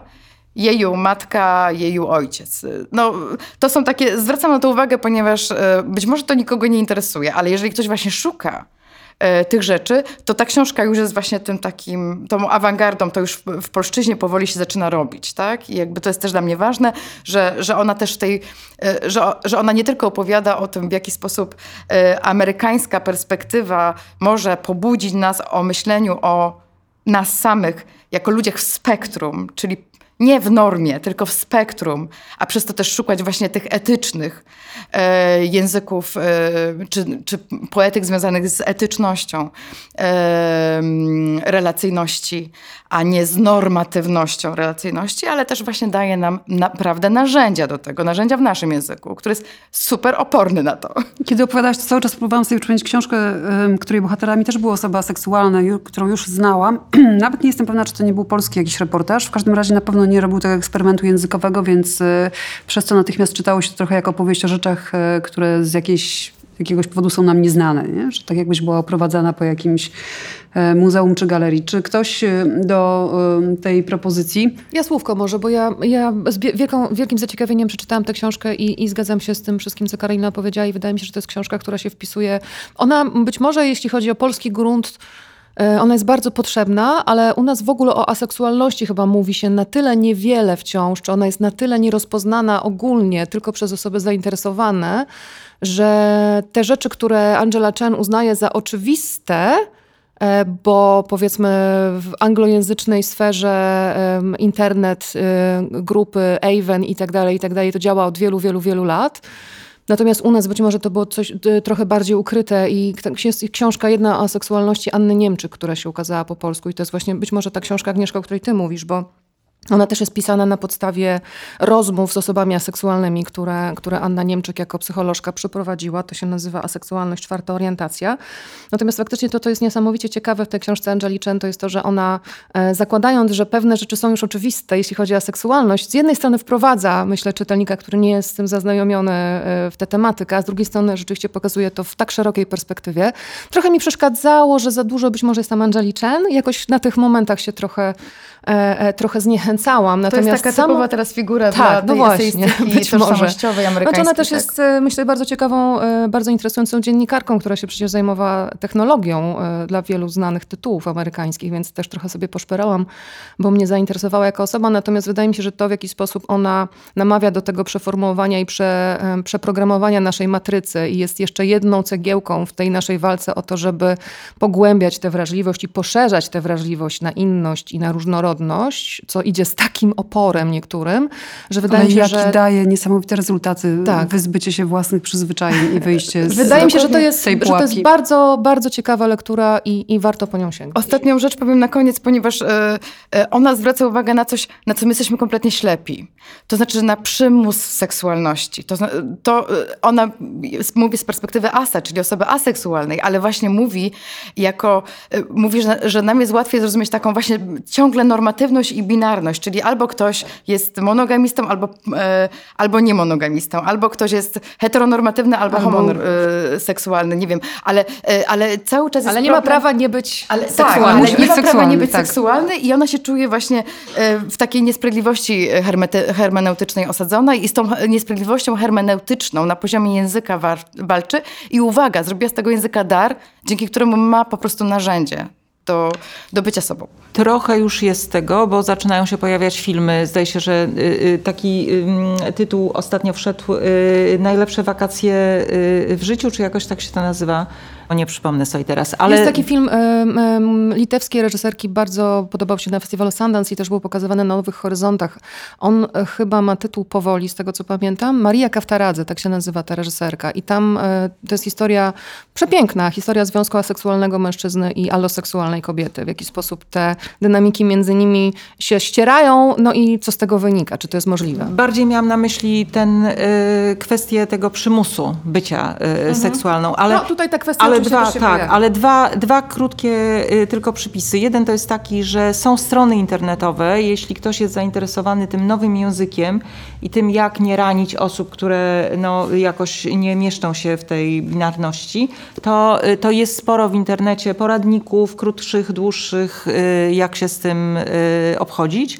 A druga rzecz to myślę sobie, że to jest książka, która w ogóle warta jest czytania, nawet jeżeli nie jesteśmy jakoś bardzo żywo zainteresowani tą problematyką, bo ona pokazuje jakby sposób myślenia o człowieku, trochę inny niż y, do tej pory i pokazuje też, jak bardzo my czasami, y, mówiąc o sobie, ona na swoim przykładzie to, to, o tym opowiada, jak bardzo jesteśmy w jakichś przekonaniach, które są powszechne, jak bardzo ich nie kwestionujemy i do jakich konsekwencji to prowadzi, i jak bardzo warto zadawać sobie pytania, czy aby na pewno coś, co, o czym myślę, że jest normą i że dla wszystkich jest takie samo, y, rzeczywiście takie jest. I tu stawiam kropkę, przechodząc do teatru, ryzykownie, bo bardzo blisko teatru dramatycznego. Teatr Studio w Warszawie, Polowanie na osy, historia na śmierć i życie.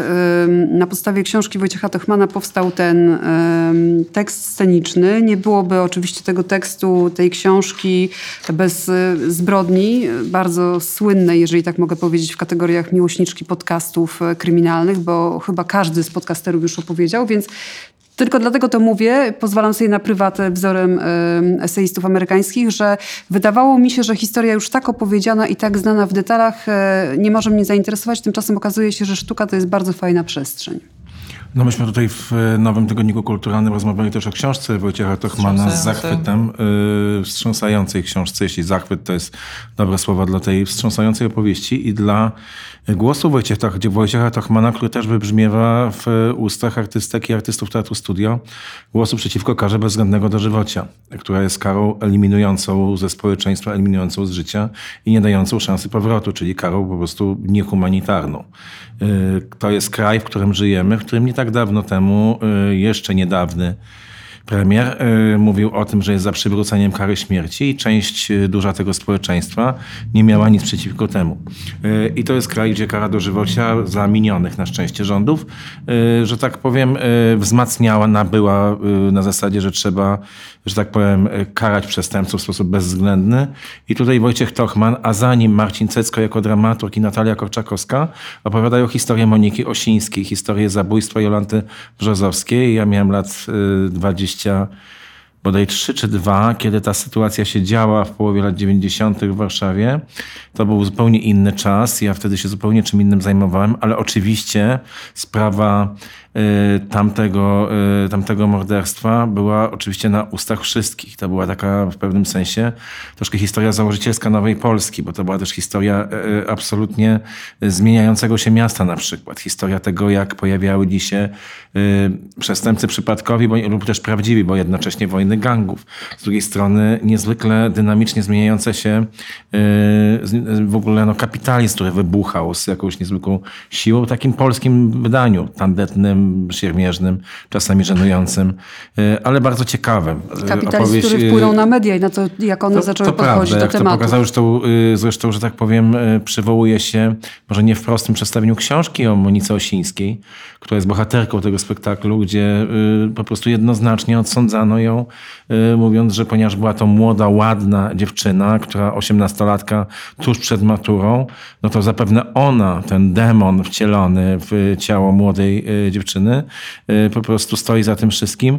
E, śledztwo, które najpierw prowadziła Lidia Ostałowska, wybitna, wspaniała reporterka, a potem podjął je Wojciech Tochman, odwróciło całkowicie tę narrację tak naprawdę i oddanie głosu Monice Osińskiej, która spędziła w więzieniu 27 lat.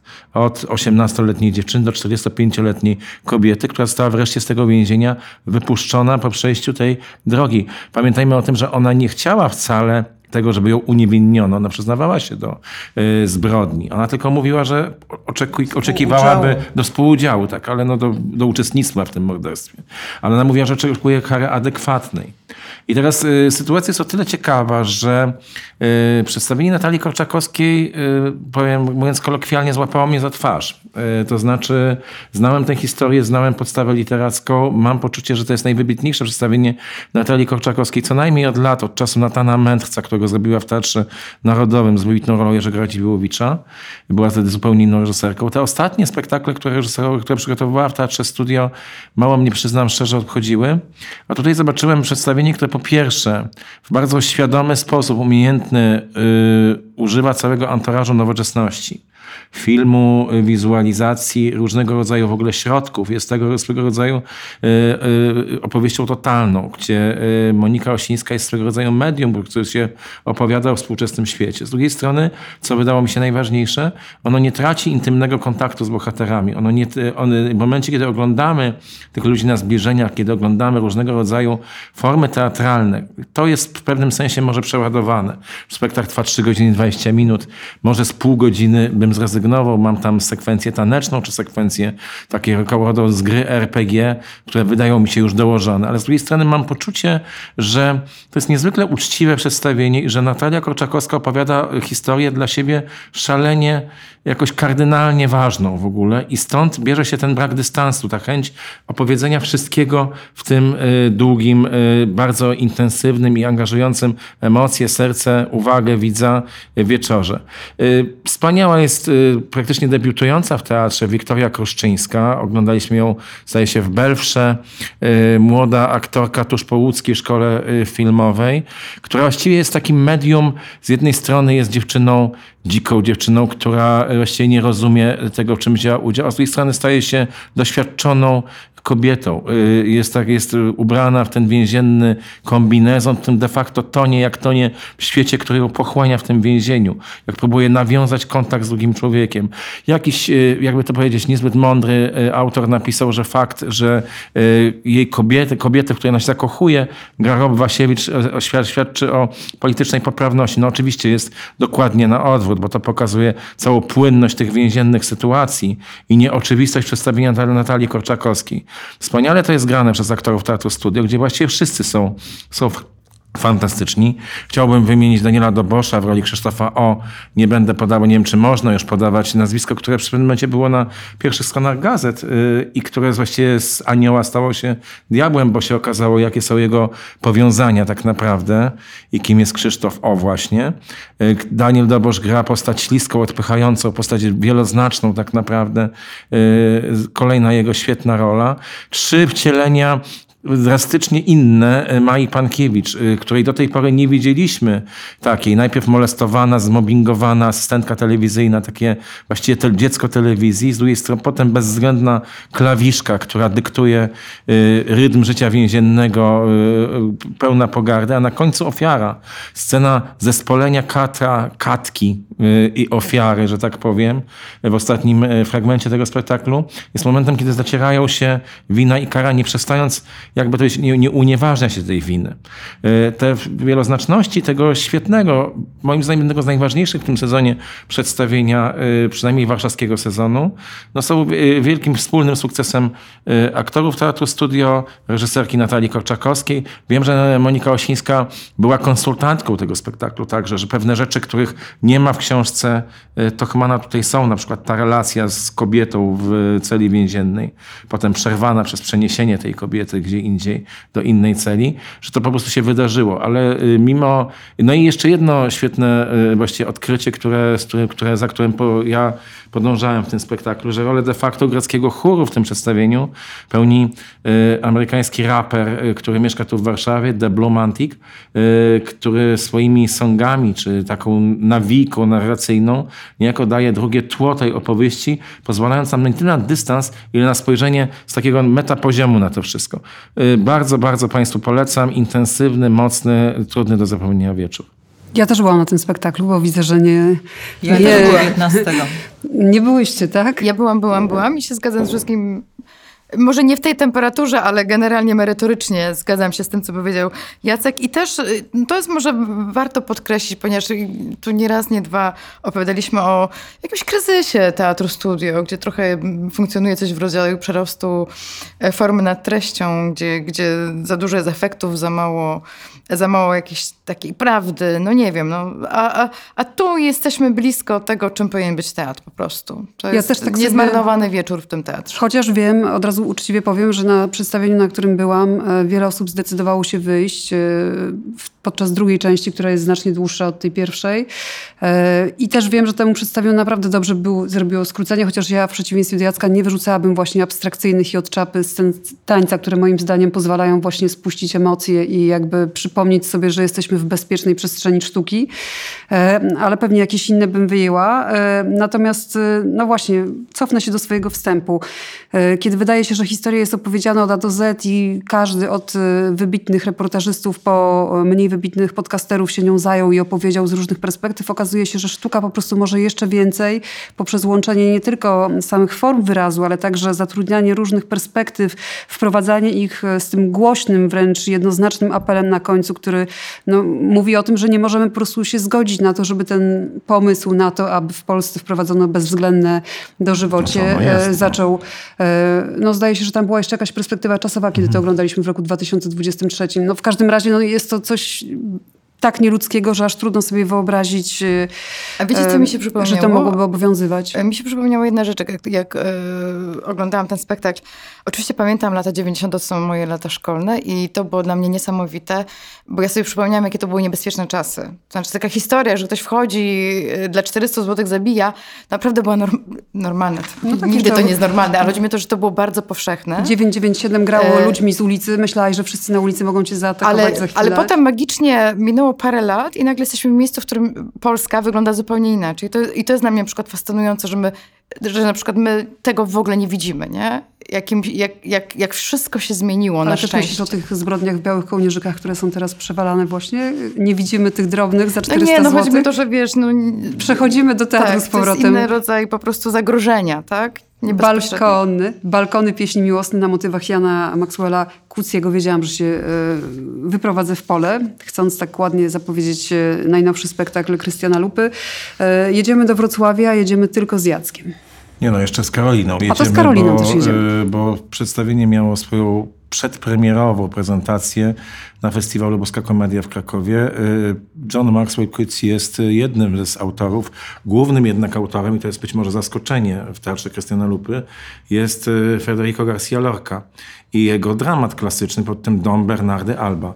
Y, dochodzą do tego jeszcze oczywiście improwizacje aktorskie, łącznie z finałowym monologiem napisanym przez Annę Ilczuk. No i wyimki, można tak to powiedzieć, wplecione w tekst z Elfriede Jelinek. to taka literacka podstawa tego pięknego wieczoru. Krystian Lupa przyjechał na boską komedię oczywiście po aferze genewskiej. Y, tę aferę wyjaśnił na festiwalu w, jednej debacie, będzie z tego także film. My rozmawiamy w momencie, kiedy dosłownie za godziny dzielą nas od premiery spektaklu pod tytułem y, Emigrant, Les Emigrants, Emigranci w Teatr de l'Europe w Odeonie w Paryżu, gdzie ta sama inscenizacja będzie grana przez y, cały styczeń i kawałek lutego. Dokładnie ten sam kształt, co miało to być w Genewie. Krystian Lupa jednak został tutaj de facto zlinczowany, a w teatrze właśnie Nowej pokazał balkony.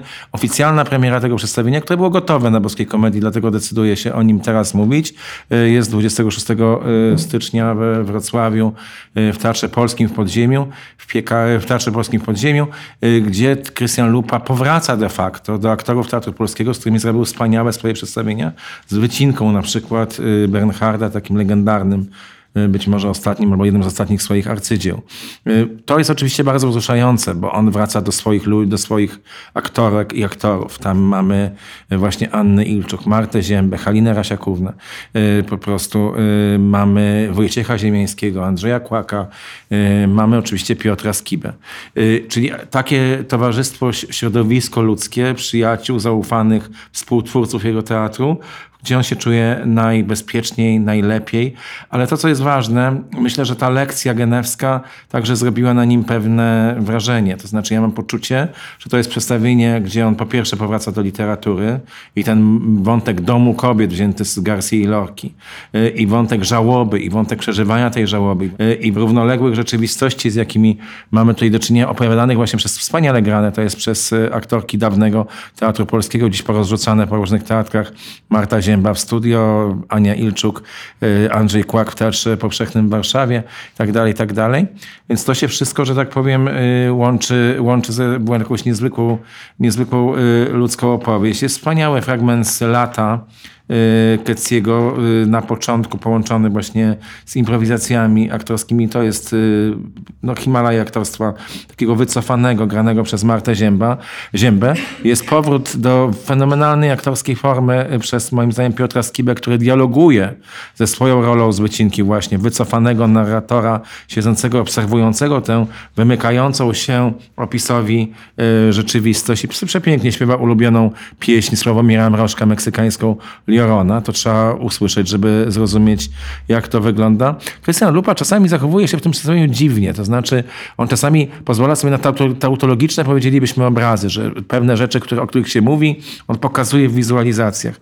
I normalnie, powiem szczerze, chętnie bym powiedział, że to kicz, y, bezsens i w ogóle dystansuje się od tego. Tymczasem to przedstawienie działa na mnie na jakichś różnych poziomach, bardzo mnie wzrusza. Udział Krystiana Lupy oczywiście, dopowiadającego jako narrator z tymi wszystkimi Tutaj staje się jakiś głęboko szczery i chwilami bardzo mocno autoironiczny.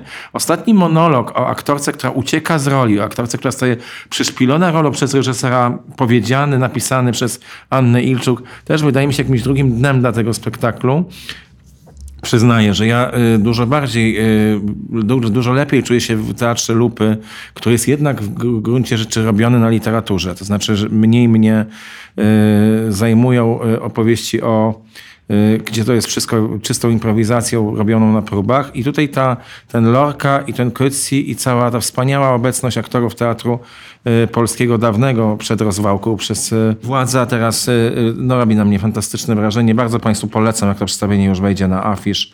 Balkony, pieśni miłosne, Teatr Polski w Podziemiu Wrocław. Ja powiem bardzo krótko. Po pierwsze, wzruszyło mnie to, jak bardzo y, to przedstawienie to jest przedstawienie. Y, które pokazuje, że teatr e, Krystiana Lupy to jest teatr kobiet. I może tutaj zostawię trzy kropki, bo trochę już zdradziłeś, na czym to polega. Po prostu wielkie kreacje aktorskie, i, ale to jest naprawdę, to jest naprawdę teatr kobiet. Teatr o kobietach, teatr e, fantastycznych aktorek. W drugim akcie e, dzieje się coś niesamowitego. E, Marta Zięba e, nie dość, że ma bardzo trudną rolę do zagrania, to jeszcze właśnie Lupa w sposób zaskakujący ją prowokuje do pewnych rzeczy, co jest, co jest niesamowicie, e, co niesamowicie poszerza historię, którą, e, która, która się dzieje na scenie. I powiem tak, e, nie mogłam wyjść z podziwu, co mężczyzna, reżyser może wydobyć z kobiecych postaci. No tak, entuzjastycznego, zgodnego e, opowiadania o jakiejkolwiek propozycji nie było jeszcze w dzisiejszym odcinku. I chyba nigdy się nie zgodziliśmy tak, tak z Jackiem. Wzruszające. Ponownie pozdrawiamy Iwa Zmyślonego, który nie mógł do nas dotrzeć. To ja szybko powiem Ale już nie jednym, mogę ci jedno, jedno zdanie tylko, żeby nasi słuchacze koniecznie poszli na którąś z wystaw Nowosielskiego. Ale ja właśnie to chciałam powiedzieć, że A, okay, gdyby okay. Iwo z nami był, to byśmy dyskutowali o Jerzym Nowosielskim, e, zarówno o wystawie w Zachęcie Narodowej Galerii Sztuki, jak i e, sztuce widzenia Nowosielskiej w Zamku Królewskim w Warszawie, jak i Nowosielskim w Łodzi, w MS1 w Łodzi właśnie. Pozdrawiamy Cię Iwo i czekamy na Ciebie w kolejnych odcinkach. E, o Arkadii w Muzeum Narodowym w Warszawie byśmy wspomnieli i nie zapomnieli o tym, że Picasso, no właściwie marne szanse podejrzewam na znalezienie biletów. Do 14 stycznia szansa. Jednym zdaniem Magda zobowiązanie publiczne. Nie, no to już, to już wszystko Już? powiedziałaś. No Tak? jak jedno zdanie, no to wiesz, koniecznie trzeba zobaczyć którąś z tych wystaw. Ja najbardziej polecam wystawę w Zamku, jeśli chodzi o Nowosielskiego, bo tam jest, są bardzo bogate konteksty i malarze y, wybitni, y, którzy y, tworzyli w tym samym czasie, podejmowali te same tematy. Picasso, być może warto zainwestować, zebrać się w parę osób i zainwestować w oprowadzanie kuratorskie. Ja podsłuchałam że zebrać takie. się w parę osób i, być szturmować drzwi można- chyba. można I pokonać wejść. pustoszy. I pokonać pustoszy. I, tak, i koniec tej wystawy. Nowy tygodnik kulturalny. Po tych wrażeniach wystawowych, bardzo e, w szybkim skrócie opowiedzianych, e, zapraszając oczywiście na wystawy Nowosielskiego, czy Picassa, czy do Arkadii w Muzeum Narodowym, to jeszcze krótko też e, o płytach. Oczywiście początek roku to jest zawsze problem, ponieważ te płyty najczęściej ukazują się dopiero pod koniec miesiąca i dlatego też dwa wybory, ale jeden z nich to jest tak naprawdę płyta, która ukazała się w październiku. Wyłącznie dlatego dołożyłam ją dzisiaj, że pomyślałam, że najnowszy album Javelin Sufiana Stevensa nie był przez nas omawiany, był wspominany oczywiście w różnych kontekstach, ale nie był omawiany, a to jest bardzo piękna płyta i taka płyta piękna, e, piękna i pełna światła. A ponieważ e, korzeń jej powstania jest w żałobie i to nie jest po raz pierwszy, kiedy Sufjan Stevens właśnie z żałoby tworzy wspaniały album muzyczny, to zdarzyło się w roku 2015 przy płycie Kerry and Lowell, to myślę, że można powiedzieć, że w pewnym sensie opanował już do mistrzostwa, ale też poszedł krok dalej właśnie w tym, jak własne emocje w połączeniu z taką samodzielnością artystyczną dotyczącą każdego aspektu, od e, pisania piosenek, pisania ich słów, po produkowanie płyty, e, mogą pięknie owocować e, po latach. To jest jego dziesiąta płyta, więc ma doświadczenia. To jest e, jego kolejny album, na którym właśnie jest tak samodzielny, ale e, teraz już po prostu wie, ile może zrobić sam i że potrzebuje często obecności jednego człowieka albo kilku głosów, które stworzą mały chór. E, A tym jednym człowiekiem jest Bryce Dessner, który po prostu dodaje swoją charakterystyczną gitarę, żeby opowiedzieć e, przepiękną historię, która jest wielkim światłem, a jednocześnie pochodzi z roku, który był jednym z najtrudniejszych z perspektywy życiowej artysty, bo i stracił swojego wieloletniego e, partnera w życiu, w sztuce i to jest właśnie pożegnanie tego człowieka, ale z drugiej strony zdiagnozowano u niego bardzo poważną chorobę, która no, też wprost wpływa na to, jak jego życie wyglądać będzie w przyszłości. I po tym właśnie roku tych złych wiadomości e, zostaje po Sufianie Stevensie przepiękny album, e, pełen światła i takiego jakiegoś najmocniej em, oglądu człowieka w całości, tak bym to ujęła. Pierwsze piękne piosenki, zresztą bardzo dobrze się słuchało od samego początku, więc tylko przypominam, że gdyby ktoś szukał e, jakiegoś takiego dobra w świecie muzyki, to Sufjan Stevens jest bardzo dobrym adresem. Czy ktoś się chce ze mną nie zgodzić? Ja się chcę z tobą zgodzić. A Jacek milczy, to najgorzej. Ja też chcę się z tobą zgodzić i mm, powiem ci, że e, ta płyta mi zrobiła nastrój w, przez ten dosyć trudny weekend, który był taki pełen przykrości w internetach. Zrobiła mi dobre, do, dobrze mi zrobiła. Była trudką. No. Tajemniczo to zabrzmiało. no, oczywiście na tekst to- Marcina Kąckiego, no to jest jasne, tak. Tak, i e, wszystko to, co się wydarzyło. E, no nie będziemy teraz analizować tego zagadnienia, bo jesteśmy tygodnikiem e, opowiadającym o wydarzeniach kulturalnych, więc dodam do em, jeszcze tego zestawu płyta, która dopiero przed nami ukaże się właśnie pod koniec stycznia, ale myślę, że wiele osób, e, które obserwują to Majorka i w ogóle jego współpracowników doskonale wie, że nowy album The Smile nadchodzi właśnie e, wtedy. Z zespołem The Smile jak jest, tak pewnie też właśnie osoby interesujące się Tomem Yorkiem mogą przeczuwać, że właściwie nie ma jakiejś gatunkowej granicy pomiędzy tym, co dzieje się na płytach The Smile, czyli płytach, które powstają po prostu w mniejszym planie ludzkim, bo tak naprawdę trzy osoby te albumy przygotowują i nagrywają, niż od to, co się dzieje w zespole Radiohead. Gdyby po prostu potrzebowała ta muzyka więcej e, gitar, to z pewnością byłby to kolejny e, album Radiohead, ale ta muzyka nie potrzebuje więcej gitar, tylko potrzebuje dokładnie tego, co na Wall of Ice e, możemy znaleźć, a co już się pojawiło na płycie debiutanckiej tego zespołu, czyli dwa lata temu. Jest to po prostu bardzo ograniczony e, zestaw instrumentów. E, gitara często akustyczna, e, przepiękne i różnorodne instrumenty perkusyjne, ale nie w nadmiarze, tylko wręcz chyba wycinane jeszcze na etapie produkcji płyt, instrumenty perkusyjne, które opanowuje i na których gra Tom Skinner. On ma takie bardzo różnorodne doświadczenia, bo po pierwsze jest ciut młodszy, nie chcę tutaj wypominać Tomowi Yorkowi i Johnemu Greenwoodowi wieku, ale jest e, ciut młodszy i zbierał też doświadczenia w rapie, w jazzie. E, grał też w różnych e, połączeniach elektronicznych, co oczywiście wszystko też się sumuje do doświadczeń muzyków Radiohead, no ale ten wiek trochę tutaj też myślę może mieć znaczenie. Natomiast no, wszystko to, co on wnosi ze sobą jest bardzo takie delikatne, naprawdę. Jeżeli ktoś chciałby porównywać muzykę The Smile do muzyki na przykład właśnie Radiohead, to tutaj potrzebowałby o wielu mniejszych pędzelków, e, słabszych farb, ale to wrażenie które, i to przeżycie, które ma odbiorca jest e, równie mocne. Trochę strasznie nagadałam o takich rzeczach zewnętrznych, ale to jest jakoś bardzo istotne przy tym e, projekcie, bo w stronę The Smile to York szedł całą drogę, żeby pokazać, że jest coś więcej niż tylko pisanie piosenek w Radiohead. Na przykład to, że od samego początku lat 80. koleguje się, a może wręcz przyjaźni ze Stanleyem Dunwoodem, który już przy pierwszej epce Radiohead opiekował się artystycznym wyrazem tego e, zespołu. E, projektował okładki e, przez te wszystkie lata, ale jednocześnie właśnie chwilę temu w grudniu zakończyła się druga wystawa Toma Yorka i Stanleya Dunwooda, którzy razem malują obrazy i Tom York odważył się wyjść w roku 2023 do ludzi na wystawy, żeby te obrazy pokazać. No, w tym geście oczywiście może być podejrzenie jakiś taki kaprys danego muzyka, który już wszystkiego próbował, jeszcze nie był malarzem, więc niech sobie zrobi w Tate Modern wystawę ale myślę, że to zupełnie nie o to chodzi. Chodzi o ten pewien rodzaj nadmiaru, który często się w sobie ma, nie mając narzędzi, żeby go porządkować, bo Tom York, będąc genialnym muzykiem, nie zna nut, nie potrafi zapisywać swojej muzyki nutami. Mając coś do przekazania na obrazach, nie ma y, znajomości języka malarstwa. I to wszystko jest, y, czekamy pewnie na powieść, y, może się tak okazać, że coś takiego właśnie powstaje, bo w słowach przecież wielokrotnie się sprawdzał. W każdym razie na płycie już krótko mówiąc, najnowszej The Smile której pierwszego słuchania bardzo zazdroszczę wszystkim, którzy dopiero to zrobią. Znajdziemy też ślady miejsca, w którym była nagrywana, czyli Abbey Road.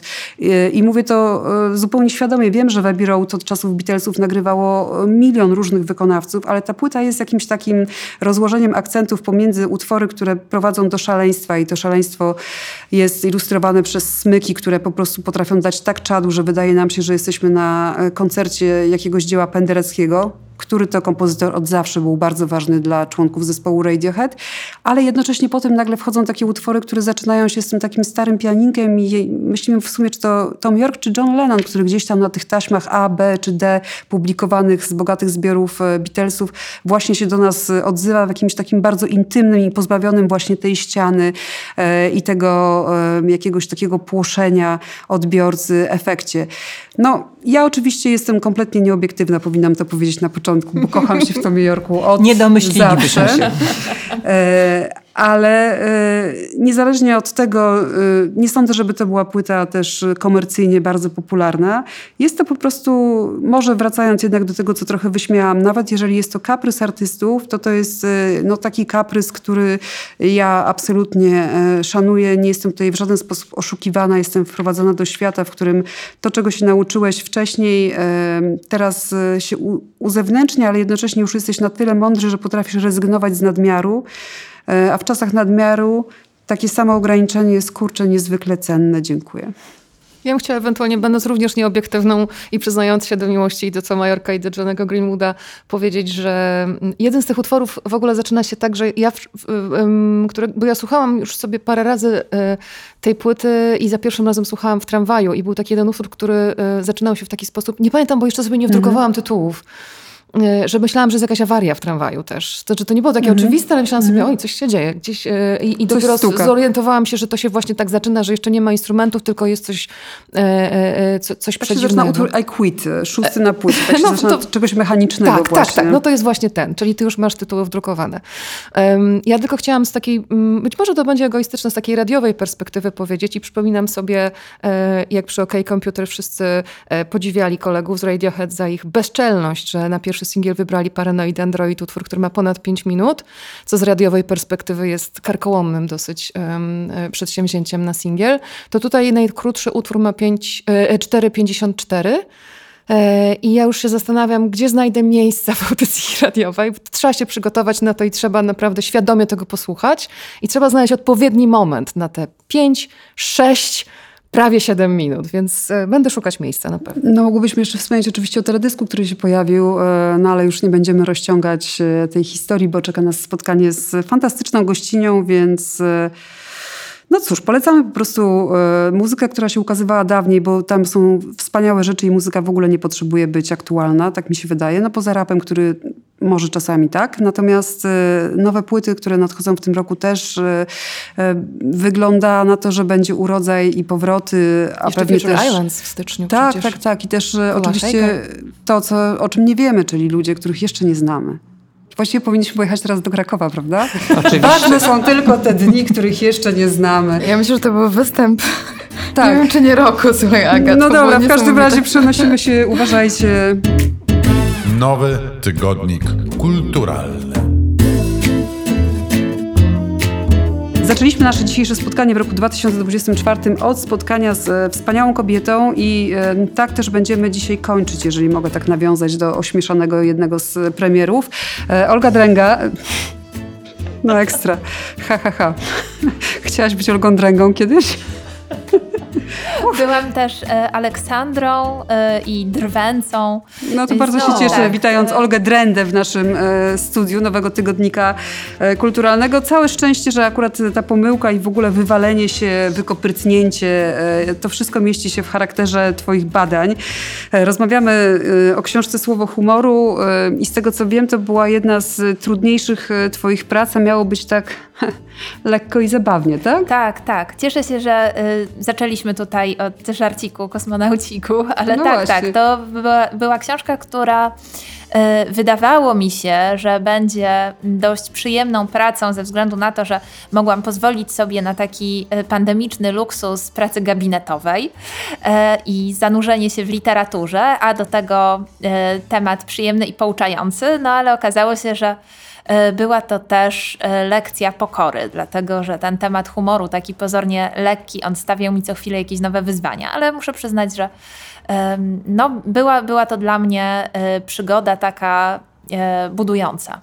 Ale ten tytuł już Słowo humoru jest oczywiście nawiązaniem do powiedzenia słowo honoru, więc jakby jest tutaj też pewnego rodzaju powaga, że to słowo humoru być może też ma jakąś, jakąś ciężkość i, i być może też jest jakąś stawką, o którą warto zawalczyć. Czy, no właśnie, co to jest za stawka? Po co jest nam humor i dlaczego on powinien być, być, być jakiś, a nie przypadkowy, nie byle jaki? E, co możemy dzięki niemu uzyskać? O tak.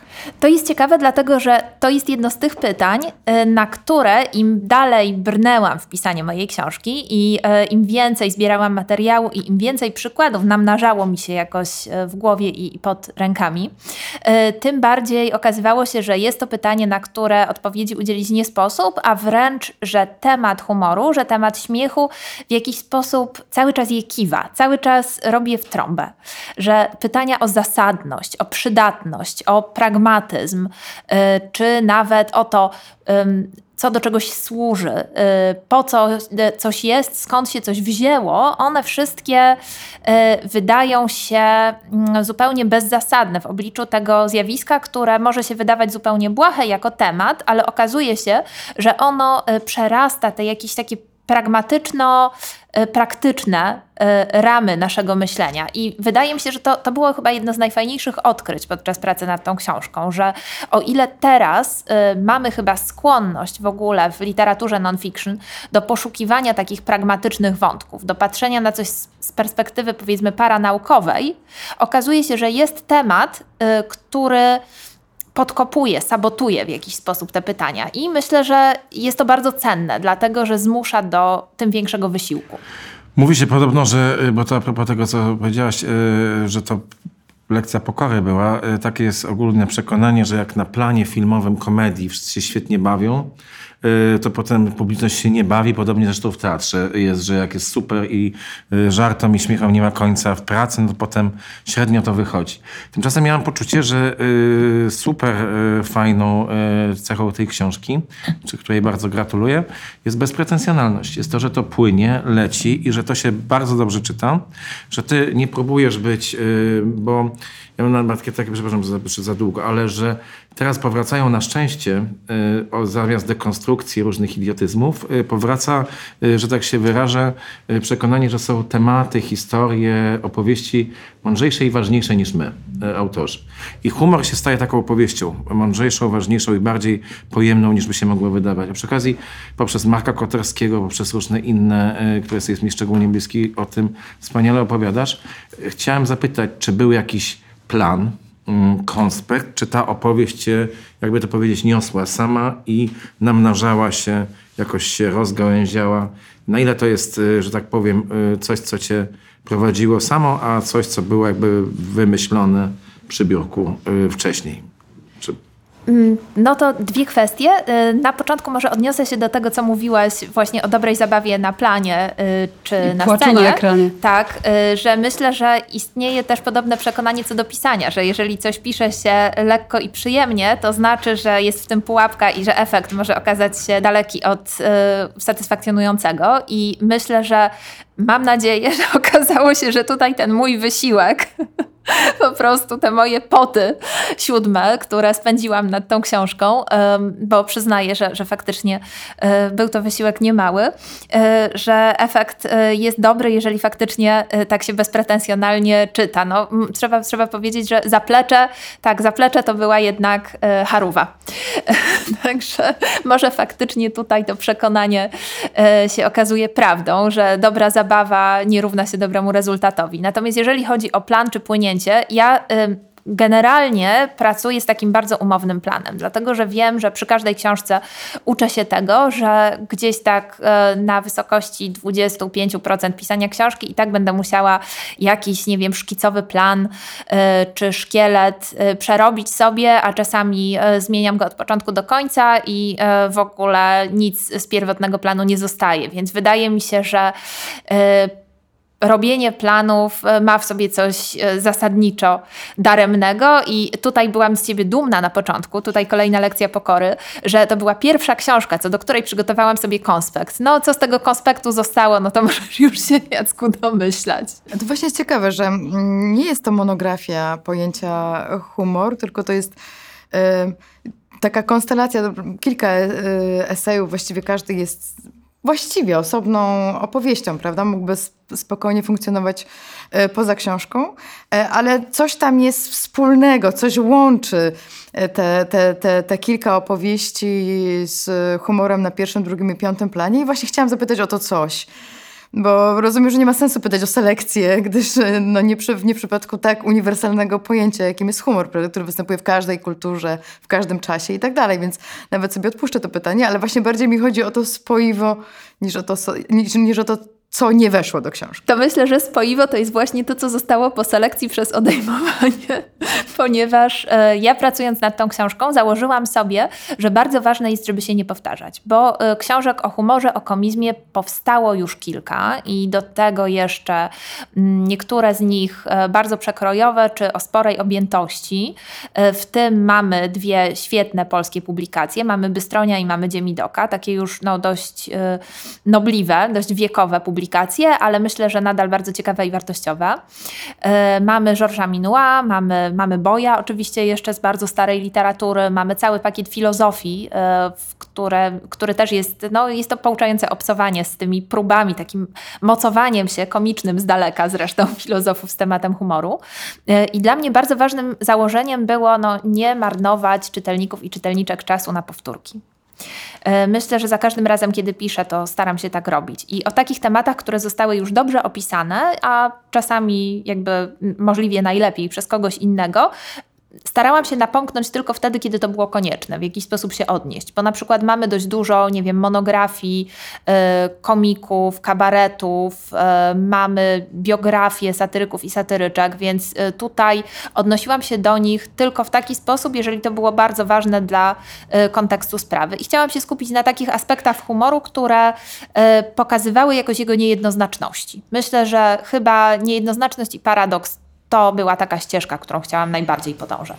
A propos tej nobliwości tych opracowań, które reprezentują zupełnie inne czasy, ty już jesteś z czasów internetu i to takiego e, podejścia do niego bardzo naturalnego. E, dla mnie właśnie ta część o tym, jak e, bardzo skomplikowane jest samo bycie wtajemniczonym na odpowiednim momencie w humor, była bardzo ciekawa w twojej książce. Powiedz, jaki miałaś klucz do bycia w ogóle wtajemniczoną? Jak wchodziłaś tam, gdzie teoretycznie no, nie powinnaś się dostać, chyba że jesteś jedną ze współtwórczyń takich konkretnych grup, które... Tak, no myślę, że może, może ja się nie powinnam do tego przyznawać, ale to po prostu lata w, w piwnicy, lata trollowania w piwnicy mnie tego nauczyły. No, te trollowania w piwnicy Ale no dostęp do dark webu. Mnie, mnie zachwycił w tej książce też jej aspekt historyczny, bo y, Dziękuję. ja na przykład się zanurzyłam w lata 90. i sobie przypominałam różne rzeczy, z których też się śmiałam, mhm. albo wprost przeciwnie, takie, do których nie miałam dostępu.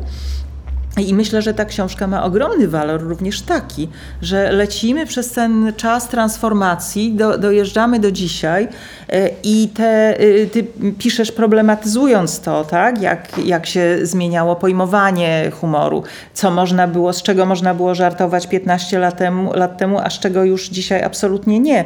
Ale przy okazji e, mamy podgląd na kawał polskiej historii i nie tylko polskiej. Bardzo dziękuję. Ja myślę, że te lata 90. już pewnie ze mną zostaną na dobre, bo to jest też taki okres przeze mnie jakoś najlepiej e, przekopany, więc siłą rzeczy musiałam tutaj sięgać e, po przykłady. Może bardziej starałam się trzymać e, to tartu i tych kontrkulturowców, śmieszków telewizyjnych, którzy trafili w latach 90. no w prime time na antenę, tak popularyzując awangardowy E, typ humoru niż powiedzmy książeczek Szczepana Sadurskiego i Andrzeja Podulki, chociaż e, je również czytałam i o nich również e, piszę. Tam, nie wiem, o 103 najlepszych dowcipach o disco polo czy żartach o Coco Jumbo. Więc myślę, że tak, tutaj musiałam się troszeczkę przykleić do jednej epoki, chociaż nie chciałam, żeby to była książka znowu jakoś zakotwiczona bardzo silnie w tym czasie transformacji, bo myślę, że też dużo już na ten temat powiedziałam, powiedziano i że nawet w czasie, kiedy ja pisałam słowo humoru, y, powstało i opublikowano kilka książek, które jakieś konkretne aspekty tego okresu opisywały w szczególe, nie wiem, powiedzmy telewizję. Y, więc myślę, że no ja już tutaj y, nie mam więcej nic do powiedzenia, skoro pojawili się eksperci w poszczególnych dziedzinach. Myślę, że takim moim modus operandi jest po prostu ewakuacja, kiedy temat już jest zajęty i przeskok na jakiś nowy. Czegoś nauczyłaś albo dowiedziałaś o humorze, o czym nie wiedziałaś przystępując do tej roboty? Ja zaskoczyłam się samą sobą. To znaczy, myślałam, że y, albo będę, albo że już jestem jakoś zblazowana i znudzona i że mam może Aż jakieś. Ciebie nic swoje, nie weźmie, tak? Już? Tak, że mam jakieś swoje ulubione nurty humoru, że jakieś sprawdzone żarty, o których wiem, że y, już mnie śmieszą, a reszta, no to już, już to słyszałam, albo już jestem na to za duża. Mhm. Czy... Okazało się, tak? A czy mogę się dowiedzieć, co to jest kopytko? Bo jest o tym rozdział, ale czy to się da jakoś powiedzieć w zdefiniować, nie wiem, to pojęcie. Trzeba, trzeba zobaczyć. Myślę, że trzeba zobaczyć po prostu, wrócić do tego klipu, bo kopytko jest tam narysowane. I mhm. y, ono jest, jest rysunkiem bardzo abstrakcyjnym. Myślę, że ja też mogłabym spróbować je naszkicować jakoś na, na monitorze. Nie korciło Was, żeby wydać też z ilustracjami tę książkę? Y, tym razem nie. Myślę, że po prostu. Y, pewnie większość musiałaby być przedrukami pewnie z rysunków satyrycznych, tak, tak podejrzewam. Ale y, na to przyjdzie też pora. O tak, tak może już tutaj lekko zaspoileruję, że y, będą i rysunki. Ale można YouTube'ową playlistę utworzyć, prawda? Bo też te twoje ulubione skecze, które się pojawiły na końcu, ta lista, która gdzieś tam przez ciebie została e, w, w, w skutek tych, tych, tych badań i, i, i, tego sięgania i w głąb siebie i coraz szerzej, coraz szerzej, jeśli chodzi i o historię i o um, szerokości geograficzne, to, to mnie urzekła ta lista na końcu i też to, co gdzieś tam wokół, um, wiesz, od premiery książki, wokół promocji opowiadałaś o tym, co sobie przypomniałaś, a co zawsze wiedziałaś, że jest dla ciebie idealnym humorem. I to są, i to są rzeczy, które też ja niektóre z tych rzeczy odkryłam, więc podpisując się pod wszystkimi komplementami, które tu padły i wiedząc też, że odpowiedź również w tej książce można znaleźć na to, dlaczego ostatnie programy Rickiego Gervaisa i Dave'a Chappella nie są dobre. E, dziękuję ci bardzo za to, bo, bo, bo się uśmiałam też. Bardzo dziękuję. Powiem, że ten suplement e, z moimi ulubionymi żartami e, no, pozwoliłam sobie na niego, dlatego że wiedziałam, że to będzie bardzo karkołomne zadanie. To znaczy, karkołomnym i wręcz samobójczym e, zadaniem e, jest oczywiście tłumaczenie żartów. A tutaj musiałam wytłumaczyć żarty na piśmie i to często takie, które no, były skeczami filmowymi na przykład. Czy y, opowiedzieć, dlaczego y, śmieszy mnie czy no, śmieszy się na, na, takim, na takim już meta poziomie, prawdopodobnie najbardziej y, nieśmieszny program w historii polskiej telewizji. Ale nie zobojętniałaś na humor pod y, tym nadmiarem Właśnie humoru? przeciwnie. To była rzecz, która mnie zaskoczyła. Tak, myślałam, myślałam, że zużyje się jakoś ta moja dowciplina, tak żeby mhm. się posłużyć y, cytatem z Papcia Chmiela, y, ale okazało się, że właśnie nie i że zaczęłam y, wręcz akceptować czy uwrażliwiać się na takie rodzaje humoru, które wydawałoby mi się, że mnie nie ruszają, czy wydawały mi się może jakieś dziecinne. A okazało się, że właśnie nie, że potrafię, potrafię śmiać się chyba z coraz większej ilości rzeczy. Słowo humoru Olgi Drendy to jest e, nasze polecenie. E, Olga była naszą gościnią. No i myślę, że tutaj e, to, co podrzuciłaś Karolina, to jest bardzo słuszne, bo z takiego doświadczenia gadania do ludzi, opowiadania różnych rzeczy, wiem, że najtrudniej jest rozbawić i że tak bardzo trudno jest, daje słowo honoru, rozbawić ludzi, mieć takie poczucie wspólnoty w śmiechu, że dużo łatwiej jest z zachwytem opowiadać o wszystkich innych rzeczach, niż właśnie rozśmieszać. Olga, dziękujemy Ci za to, że byłaś naszą gościnią. Dziękujemy Dziękuję. oczywiście wszystkim, którzy słuchali naszego odcinka. To był 45. odcinek nowego Tygodnika Kulturalnego. E, bardzo dziękujemy, zapraszając na kolejny, pozdrawiając patronów, uśmiechając się do Was szeroko. Do usłyszenia. Do usłyszenia. Do usłyszenia. Do usłyszenia. Do usłyszenia. Do usłyszenia.